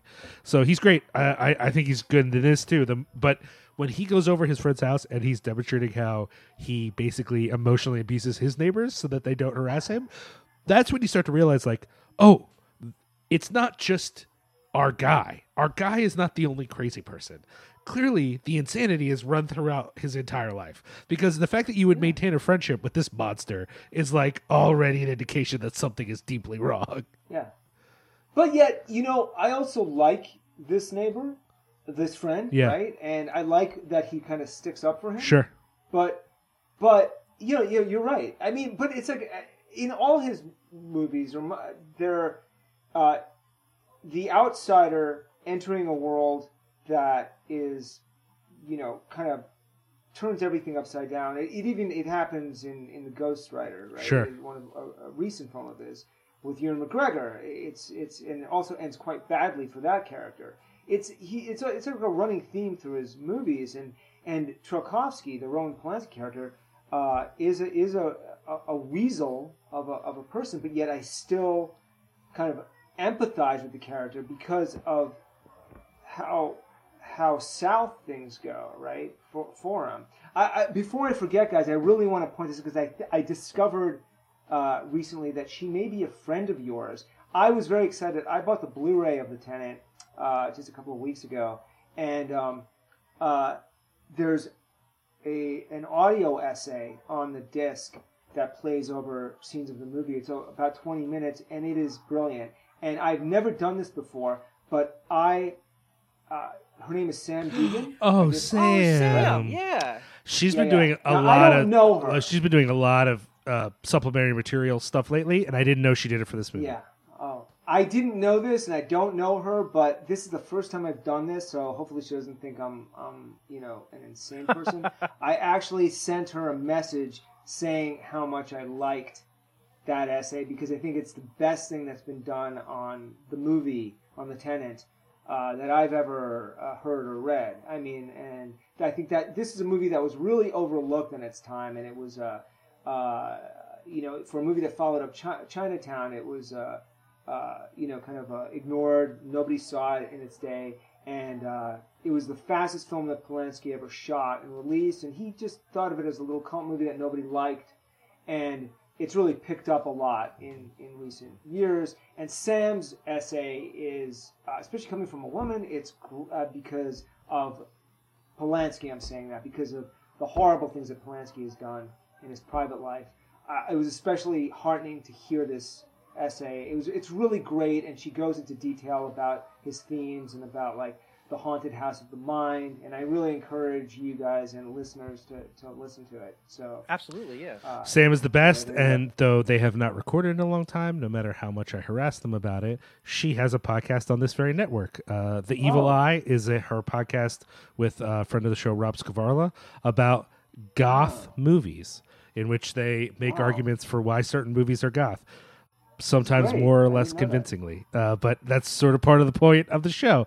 Uh, but they haven't gotten to record in a long time, partly because Sam has been doing all of anyone who follows her on social media knows every week it's like oh another one of my commentaries is coming out. And i'm like how do you have time? Because this is not she has a day job. You know she has a full-time day job and she's recording these commentaries and writing these essays and putting out regular work all the time. I, I just think she doesn't sleep honestly but great friend of the show love her a lot she's the best the only person in the world Well, who could complain to me. Speaking of, uh, as listeners know, I have the t-shirt company Rough Cut, and we recently put out a Switchblade Sister shirt, and she's like, "I really love the shirt, but it's not black, and I really just want another black shirt." And I printed her a black shirt. Uh, if you hit me up about that, and you are not Sam Deighan, fuck off. I will not do that for you. But Sam because was- it's Sam, I did it. I was just saying. So if I wanted a black Switchblade Sisters T-shirt, you tell me. Yeah, to fuck off. basically. All right. Because the rest were all maroon, and they're very pretty, and I love them. Oh, Maroon. Well, I'll look. at- I'll, I'll, I'll check it Sam was the one who had the uh she had the shirt the, the cruising shirt. And on the back it had the Yes. handkerchief codes. Oh, that was so fucking cool. Wow. It's look it Where- look it up look it up. I forget the company. She she told us, and I meant to order one. I haven't done it yet, but there's a cruising shirt that has all the handkerchief codes on the back. It's very good. I highly recommend it to all of our listeners, as well as just watching cruising because it's the best. Yeah. Uh Very cool. so this this movie just I don't know. It just I, I like there was also a lot of like genuinely like painfully awkward parts in this film. Right? Like that that were like sort of like filled me with sympathy and then like revulsion for the character. And I don't know if it's just because like if Isabelle Adjani was like, "Yeah, just come to my apartment at fucking two in the morning." If I went there, I wouldn't like bemoan my life and then fall asleep on the bed like he does. And it's so awkward when she's just like laying there with him, and then they wake up the next morning, and she's just like, "Oh yeah, here's like breakfast. Like, make yourself some keys." Like, I just felt myself being torn between like, this guy is so pathetic and fucked that he's evoking in me a sense of sympathy and also like this sense of like like just disgust with him. Like he was like a disgusting like like a bug. Like there was just something like revolting about him at, toward, towards the end when when he began like acting out in these like bizarre ways where it was like I want to kill you out of sympathy. Like I want to I want to give you a mercy killing because you're making me sick to my stomach, but also like I care for you and I feel bad for you. Which I, I don't think that um, I don't think a film has ever evoked such a strong reaction from me like that i- i- with those two feelings. Bug. I think that's a. It's like. Well, as soon as you said that, I thought of like you know Kafka's meta- Yes, yes, right? Yes. Like, he's like this cockroach, and then you know something that I noticed. Uh, did you guys pick up on this? Um, the perspective of the room would change. Yes. Did you Yes. notice how it get longer? And then the chair became really big. Mhm. His, you know, and then and then it was small. And my favorite thing is when he's really feverish in bed. The And best. He reaches over for the bottle of Oh water. my god. And it's a painting. Yes. It fucked me up. You know, I and- that that was the moment where I thought this movie's doing something crazy. I like had- that moment, it just really got me. I had to pause the movie and rewind Yeah. it because I was like, Me too. I was like, this is either like cinematic brilliance or this is the beginning of the end for me. Please let this be. And then I was like, oh fuck, that's actually like, you know, it's it's like I always I always heard about how in um in Raging Bull how Scorsese used like different size boxing rings all the time to sort of like keep you off balance and make it seem this like surreal kind of like unreal setting, but like it, it you notice that. You know what I mean? Like you know you notice that there's there's some technique being this one I didn't even notice until I was like, "Oh, wait a second, like let me rewind that." Yeah, like there's there's a, there's there's all these like weird forced perspectives and it's nothing like it's almost like it's subtle enough where it just makes you uneasy for a reason you quite you can't quite pick up on which is that's that's that's like the best kind of uh, filmmaking and when when it comes to like setting a mood. But yeah, when he's like laying in bed and he reaches for that bottle, I I, I was just like, you got to be fucking kidding me. It was like, like, Yeah. that was insane. Yeah, and I was like, how did how did you do that? And, you know, it just it's such a simple Yeah. thing. Right. Like he would he would do these, and it was like the like it's a very old school, like almost like a silent movie, but yet you know with that sort of creepy music that's like, played on. It sounds like it's playing like someone's playing glasses, like Oh my glasses. God. It's like so eerie. I'm the, I- I was uh, thinking about the this idea that both of you have talked about a little bit of the mm, the ways that this movie is about i- i- his own being trapped in his own mind and his own perceptions and thinking about how it's really easy to focus on that in the extremity of what the movie is which is like he becomes a whole other person and then jumps out a window you know?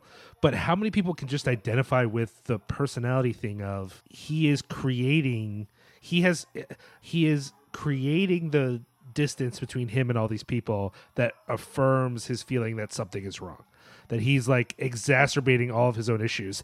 And then what could be seen as like a punchline. Like the idea that he gets up and goes for another jump could be seen as the Yes. darkest punchline. But in a way it's not. Because it's exactly he, because the movie is so much about the prison of his own frustration and resentment and alienation of course he's like oh you don't think i can do it like this is what you want. He's convinced himself exactly. this is what you want and that's how it's going to be and i'm just going to and think of all the people who you know who you've seen them in a obviously less dramatic fashion do the exact same fucking thing.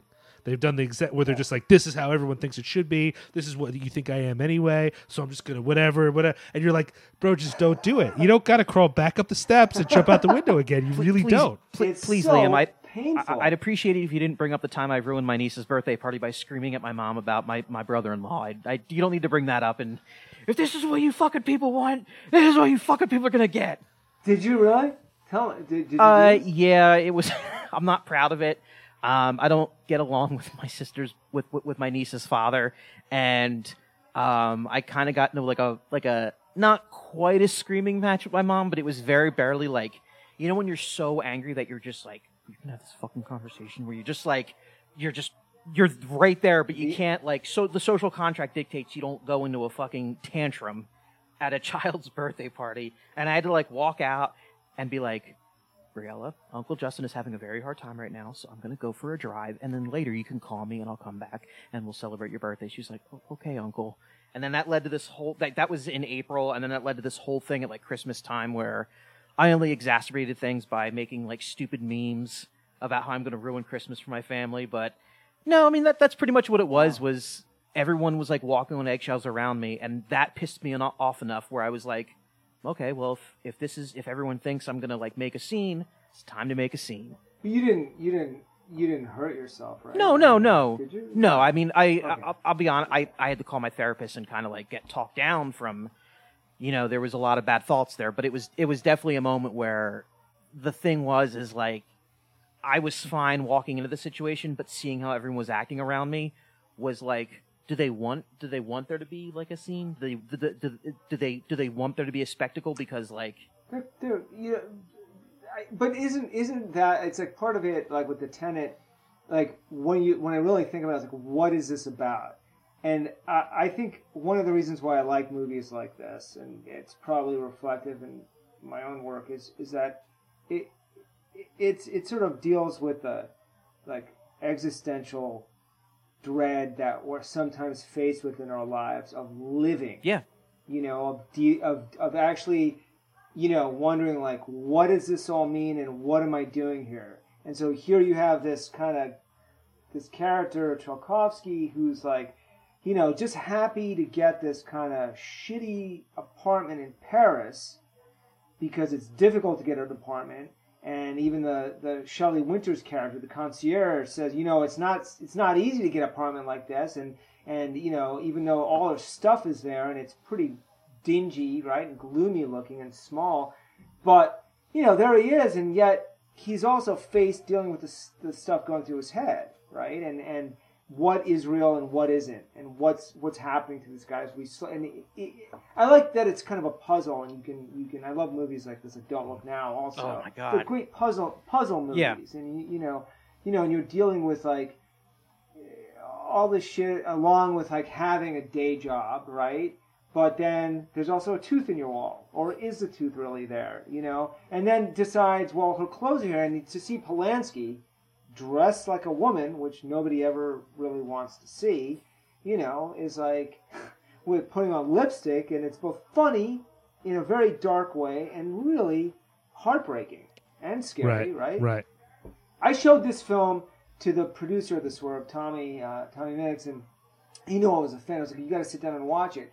And when he pulls, when he throws himself through that skylight and then drags himself up the stairs, he was like crawling, like all over the couch, like, "Oh my god, I can't watch this!" Like, what the hell is happening? It's it's really painful, but it makes sense. It's like you know people would do that, or, or a person like that. Would do Yeah, I mean, it, it, it just it's this blend of it's this it, it's a sense of like alienation from those around you, and yet it's not like because they like there's there's a lot of descriptions I, re- I read of this movie where they talk about how he's like merely a quiet man who who just wants to live by himself, and it's like yeah, but he also he's also looking for connection enough where his his neighbors his neighbors obviously seeing him as the other is getting to him.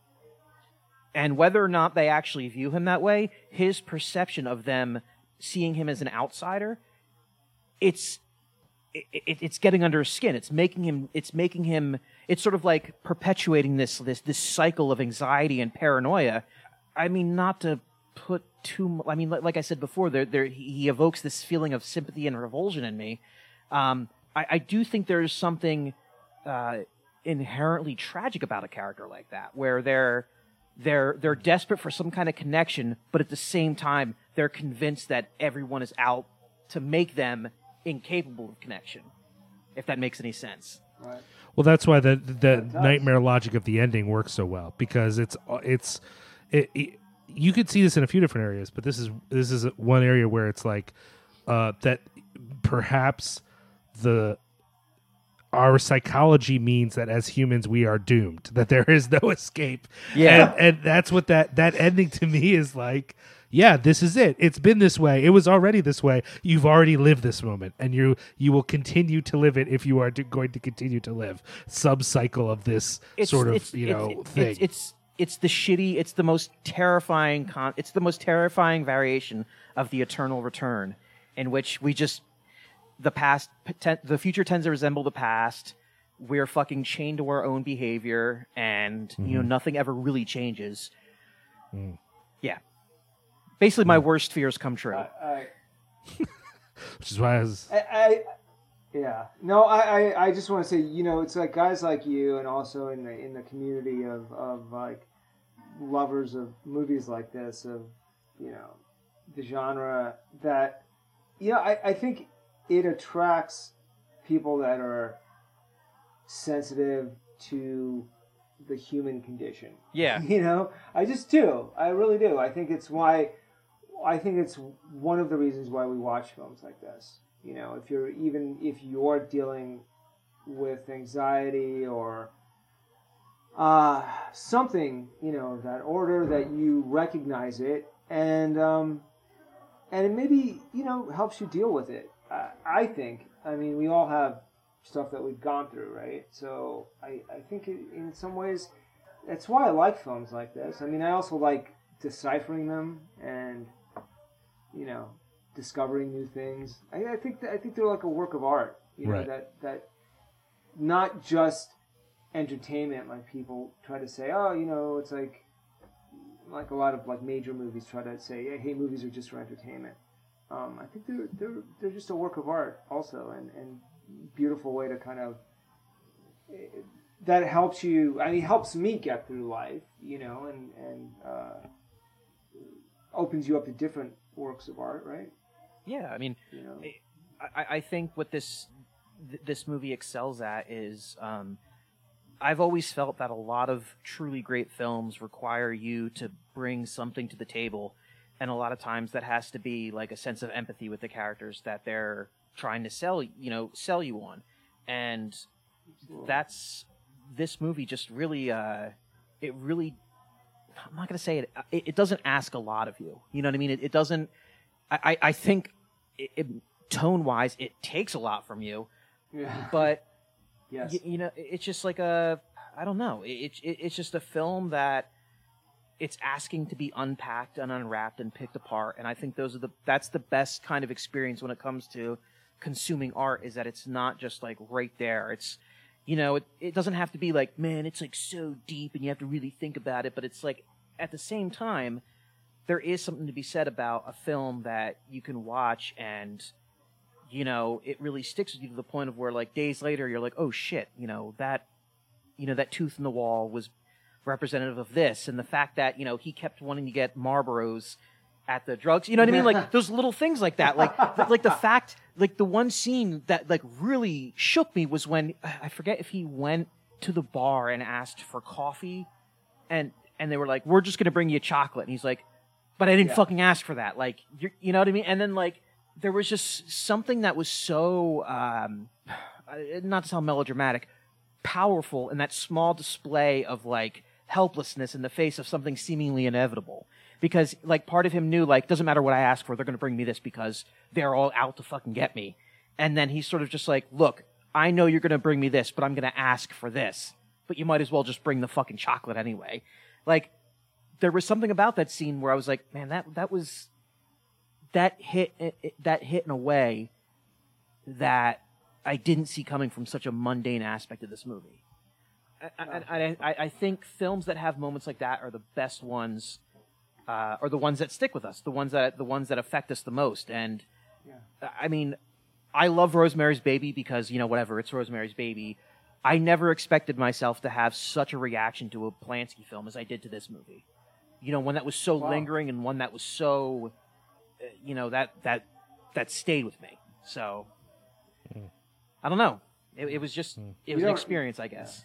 you don't empathize with uh, with the Polanski character right away like you do with the Mia Farrow character. Right? No, It's no. like it's a very different experience, but it's a lot. I think it's a lot more. I uh, it's it's more daring in a way because I think precisely because of characters are, are just you know it's just uh, it's it's a lot creepier in a way you know because it's so claustrophobic and so internal and it's like you're not in this spacious like Bramford apartment. You're in this little you know tiny room and uh, for much of the time and just stuck with the shadows and forced perspectives and I mean, it it, it, it, Yeah. it also doesn't help that like Mia Farrow is not not to sound like misogynistic. She's a lot easier on the eyes than Roman Polanski is. You know, like Roman Polanski looks like a fucking creep. He just like even if he's like playing like a good guy, he just looks like a fucking creep. Whereas like Mia Farrow has this like innocence about her, and you know, there you, you sympathize with her, and you feel like almost like protective. But again, like Polanski's character in this, I'm just like, ugh. Like you're just like Jeff Goldblum at the end of The Fly. I just want to blow your fucking head off because I feel Wow. terrible for you, you know. And I, you, but but also you're disgusting. Go the fuck away. Uh, I well, I was gonna say I, I want to make sure uh, we wrap up soon, but uh, I did want to point out that I think some of what you were saying, Justin, it, it's a reminder that a movie that um, a movie that causes you to reflect on it isn't necessarily intellectual.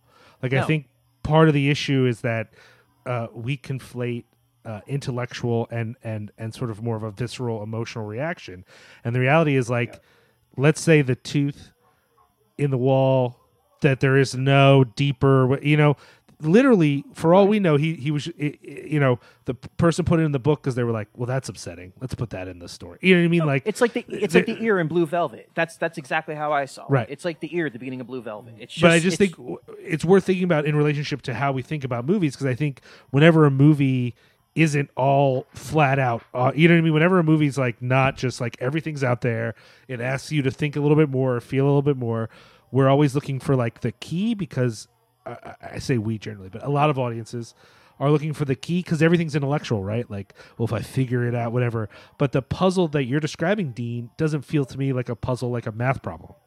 You know, it's No, yeah. no, no, not at all. Not It- at all. I, I, I, agree with you. That's a hundred percent. It's sort of like the feeling, the visceralness of Yeah. it. It's like, well, you know, on the one hand, you could see the tooth, like what repressed sexual desire. But what uh, you know, go Freudian, go Jungian, whatever. But like, what does it feel like to the viewer? I don't think it should be seen as like intellectual. I think most importantly with a movie is like you should feel it. You Right. know, it's like you should really. What do you? What's your feeling on it? It's like when you watch 2001 or some some movie that you really love that that uh, you know it doesn't even have to be like a, a great work like that. But what is it like? Even American Werewolf. Yeah. You know, it's not just a werewolf transformation that I like. It's like a lot of this. I like the scenes between you know Griffin Dunne and and uh, David Naughton when they're walking so along the moors and they're or like around, uh, you know? When that guy in the Holy Mountain beats up a room full of Jesuses. You know what I mean? Like that's that's not you know maybe there's a literal maybe there's not I don't know but it's or like it's this like the scene like the scene in Pumpkinhead when he kills all the teenagers. Stop! I hate it. I hate it. You motherfucker. All right, we're gonna end. That's it. We're done Fuck here. you. Okay. Dean, you guys are the best. you're the best. You're the fucking man. Thank you so much for coming back on and talking to us. It's really great to have you here. yeah. Likewise. I, I, I love you guys. I think your show is fantastic. And, um, you know, I, I, uh, I want more people to discover it. Yeah, Thank you so much for having yeah, me. thank you. The honor was the honor was entirely on um, this. The entire the, the honor was entirely west of where you are right now, like from here out to Chicago. Oh yeah, that's fair. Okay. That's good. That was a good one, Justin. That's really good. Yeah. So, uh, Ahead. Dean, hype up this. Like, tell us like where you know you you said a little bit earlier about the swerve. Like, where where can people find it? Where can people find you online? Is there any pluggables you want to plug? Uh, uh, yeah, I'm not the, you know, I'm, I'm kind of a nerd in social media. Like, I'm not the, you definitely, definitely, if you want to, like, more than welcome to chat with me if you're interested on uh, Twitter Facebook. I'm not the biggest guy on social media, but I'm, I'm there, uh, and uh, I- welcome you. Uh, uh, the Swerve is. Uh, is my first feature film that I wrote and directed and co-edited. Did a lot of other things that, that aren't in the credits, but it comes out on September 22nd, this coming Tuesday, on all major VOD platforms and digital.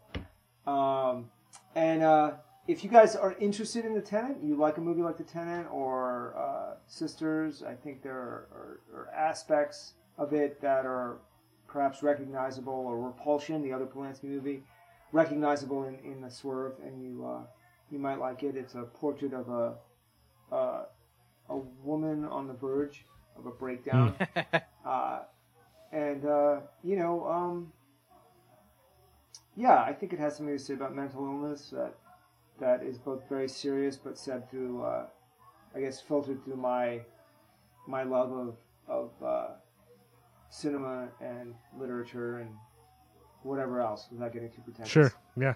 All right. Thank you. Thank thank you so much, Dean. I know I sound like a broken record, but that's so cool. It's so fucking cool. I love. Yeah, but it's how I met you Yeah. guys. It's exactly yeah. You know, so you guys are the best. I appreciate really. that. Um, you guys should head to cinepunx.com to hear more episodes of this show and like a couple other shows that I'm not going to name because this isn't their podcast. This is my podcast. I'll name Liam's. this is this is you can check out Cinepunx there. Um, there's a bunch of other cool shit in there. You could you should check out the the semi-weekly column I do this Justin if you want to learn more about the shit that goes on in my head when I talk about horror movies. Um, Oh, let me plug real quick. Uh Cineween. October's coming Yes. up. We we we we usually every October try to publish something like a new piece every day related to Halloween. Mostly it's horror because that's how most people relate to Halloween, but other stuff too. S- personal stories, reflections on candy, uh, movies that are set on Halloween that aren't scary, whatever it is you want to talk about that makes you feel like you're celebrating October. We want that from you. Uh, we're not going to commit to something every day because what we found is that um, this whole thing that during the pandemic we're all you know we have so much free time. Is like not true that like most people don't have just piles of free time that they're actually very busy. So uh we're, we're gonna take it a little easy but um whatever you send us you know we're, we're gonna take a look at it. So if you're interested you can hit us up at gmail uh cinepunx that's c-i-n-e-p-u-n-x at gmail.com and just pitch us something. Uh i we would definitely prefer you pitch something to us before you write it. That's only because uh, two years in a row we had people write a review of the same movie without telling us. Because it just was really important to them. And that's great and we love that passion. But pitch us first in case someone else already pitched us and we already went with it. So please let us know. And it doesn't have to be long just a couple sentences of what you want to talk about. Is fine. And uh, we, again we, we, we are known for covering film but literature personal stories philosophy. If you want to write about how Halloween makes you think of Georges Bataille. I want to hear Don't- about that. No, I don't. Don't write that in. Whoa. Yeah, I actually. Well, technically, Jacob was already going to write. Jacob from uh, Weird, Obscure, and Possibly Unsafe was already going to write about Bataille and Lars von Trier, but we'll see Oh. if that happens or not. Whoa. We'll see. It might not happen. I don't want to commit him to something that he can't, can't get done. That sounds Uh, terrifying. yeah, in the best possible way. Speaking of weird, obscure, and possibly unsafe, um, I had posted this on the Horror Business Instagram, and I'll be plugging it for the next like week or so, probably longer. Um, if you have any weird stories about shit that happened to you over your life, or something that you know, maybe your dad saw an old woman by the side of the road, that when he drove by her, suddenly she wasn't an old woman; she was something looking down into the car to him, which is something my father told me growing up that happened to him. I know. I just I try not to think about that. you just say the craziest shit without, without no preamble. It just comes Um, out. if something like that happened to you, if you were driving home and you saw a light in the sky and arrived home two hours later with you can't account for the time, um, don't tell me about that because it'll fucking scare the hell out of me. But you can send that to, um, you can contact the the people at Weird Obscure and Possibly Unsafe. Um, they're on Instagram at Weird or yeah, Instagram at Weird Obscure Podcast. They have all their contact information there because they're doing they're doing a series on like weird, creepy, quote unquote true shit. Um, and I say quote unquote true because, you know, if you believe something scary happened to you, then it might as well have happened to you. Even if it wasn't real, if you believe it was real, it might as well have been real. Um, you can head to, I guess, check out fucking LVAC at www.xlvac.com, x.com. I don't know. You can find them on Twitter and Instagram at the underscore LVAC. Uh, you should go on there and just harass Chris Reject with bullshit. Make his life make his life more difficult. Um, but check. Yeah, Yeah, it, it, it almost is his real name, which is why the fact that it's his punk Okay. name is even better. His, his real name is not Reject, but you could mispronounce his real name to be Reject, and so it's so punk to be Chris Reject. It kind of works, you know. Yeah, I've always wanted to ask. I, I'm sorry for interrupting you, but I, I you know, there you go. The big Oh yeah, plug for him. he. I, I, I hate him and I want him to die, but I also love him. Stop! so- You love him so much. I do. I actually I actually saw him on Monday when I picked up some stuff for uh, VHS Fest. Uh, other than that, you can check us out at the Harbiz six six six on both Twitter and Instagram. Come follow us. You can follow me at Repairman X Jack if you like pictures of dogs and food. I post a lot of that. Um, yeah. Other than that, you know, if you're on iTunes and you're listening to this, remember to rate, review, subscribe, and download, download, download. And until next time, I don't know. Uh, I, aliens is better than Alien. Goodbye. I hate you. Don't talk, just listen.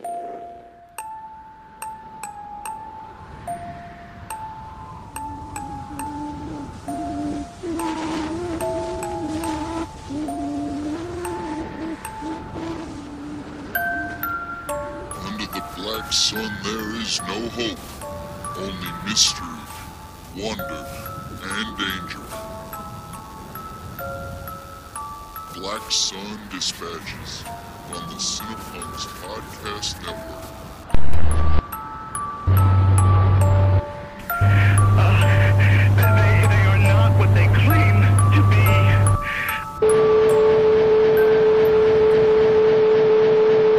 Scan the night sky in search of unidentified aerial phenomena? Do you lose sleep over strange projects funded by the CIA? Ever wonder which orifices ectoplasm comes out of? Come explore the unexplained and unexplainable with us on our podcast, Weird, Obscure, and Possibly Unsafe. We'll talk about telemancy, Haunted railroads, Sentient umbrella spirits, mind altering video games, remote viewing. SpongeBob conspiracy theories. and it only gets weirder from there. Each episode will share three stories about all the weird things they tell you not to believe. Weird, obscure, and possibly unsafe. Available anywhere you get your podcasts. Hey!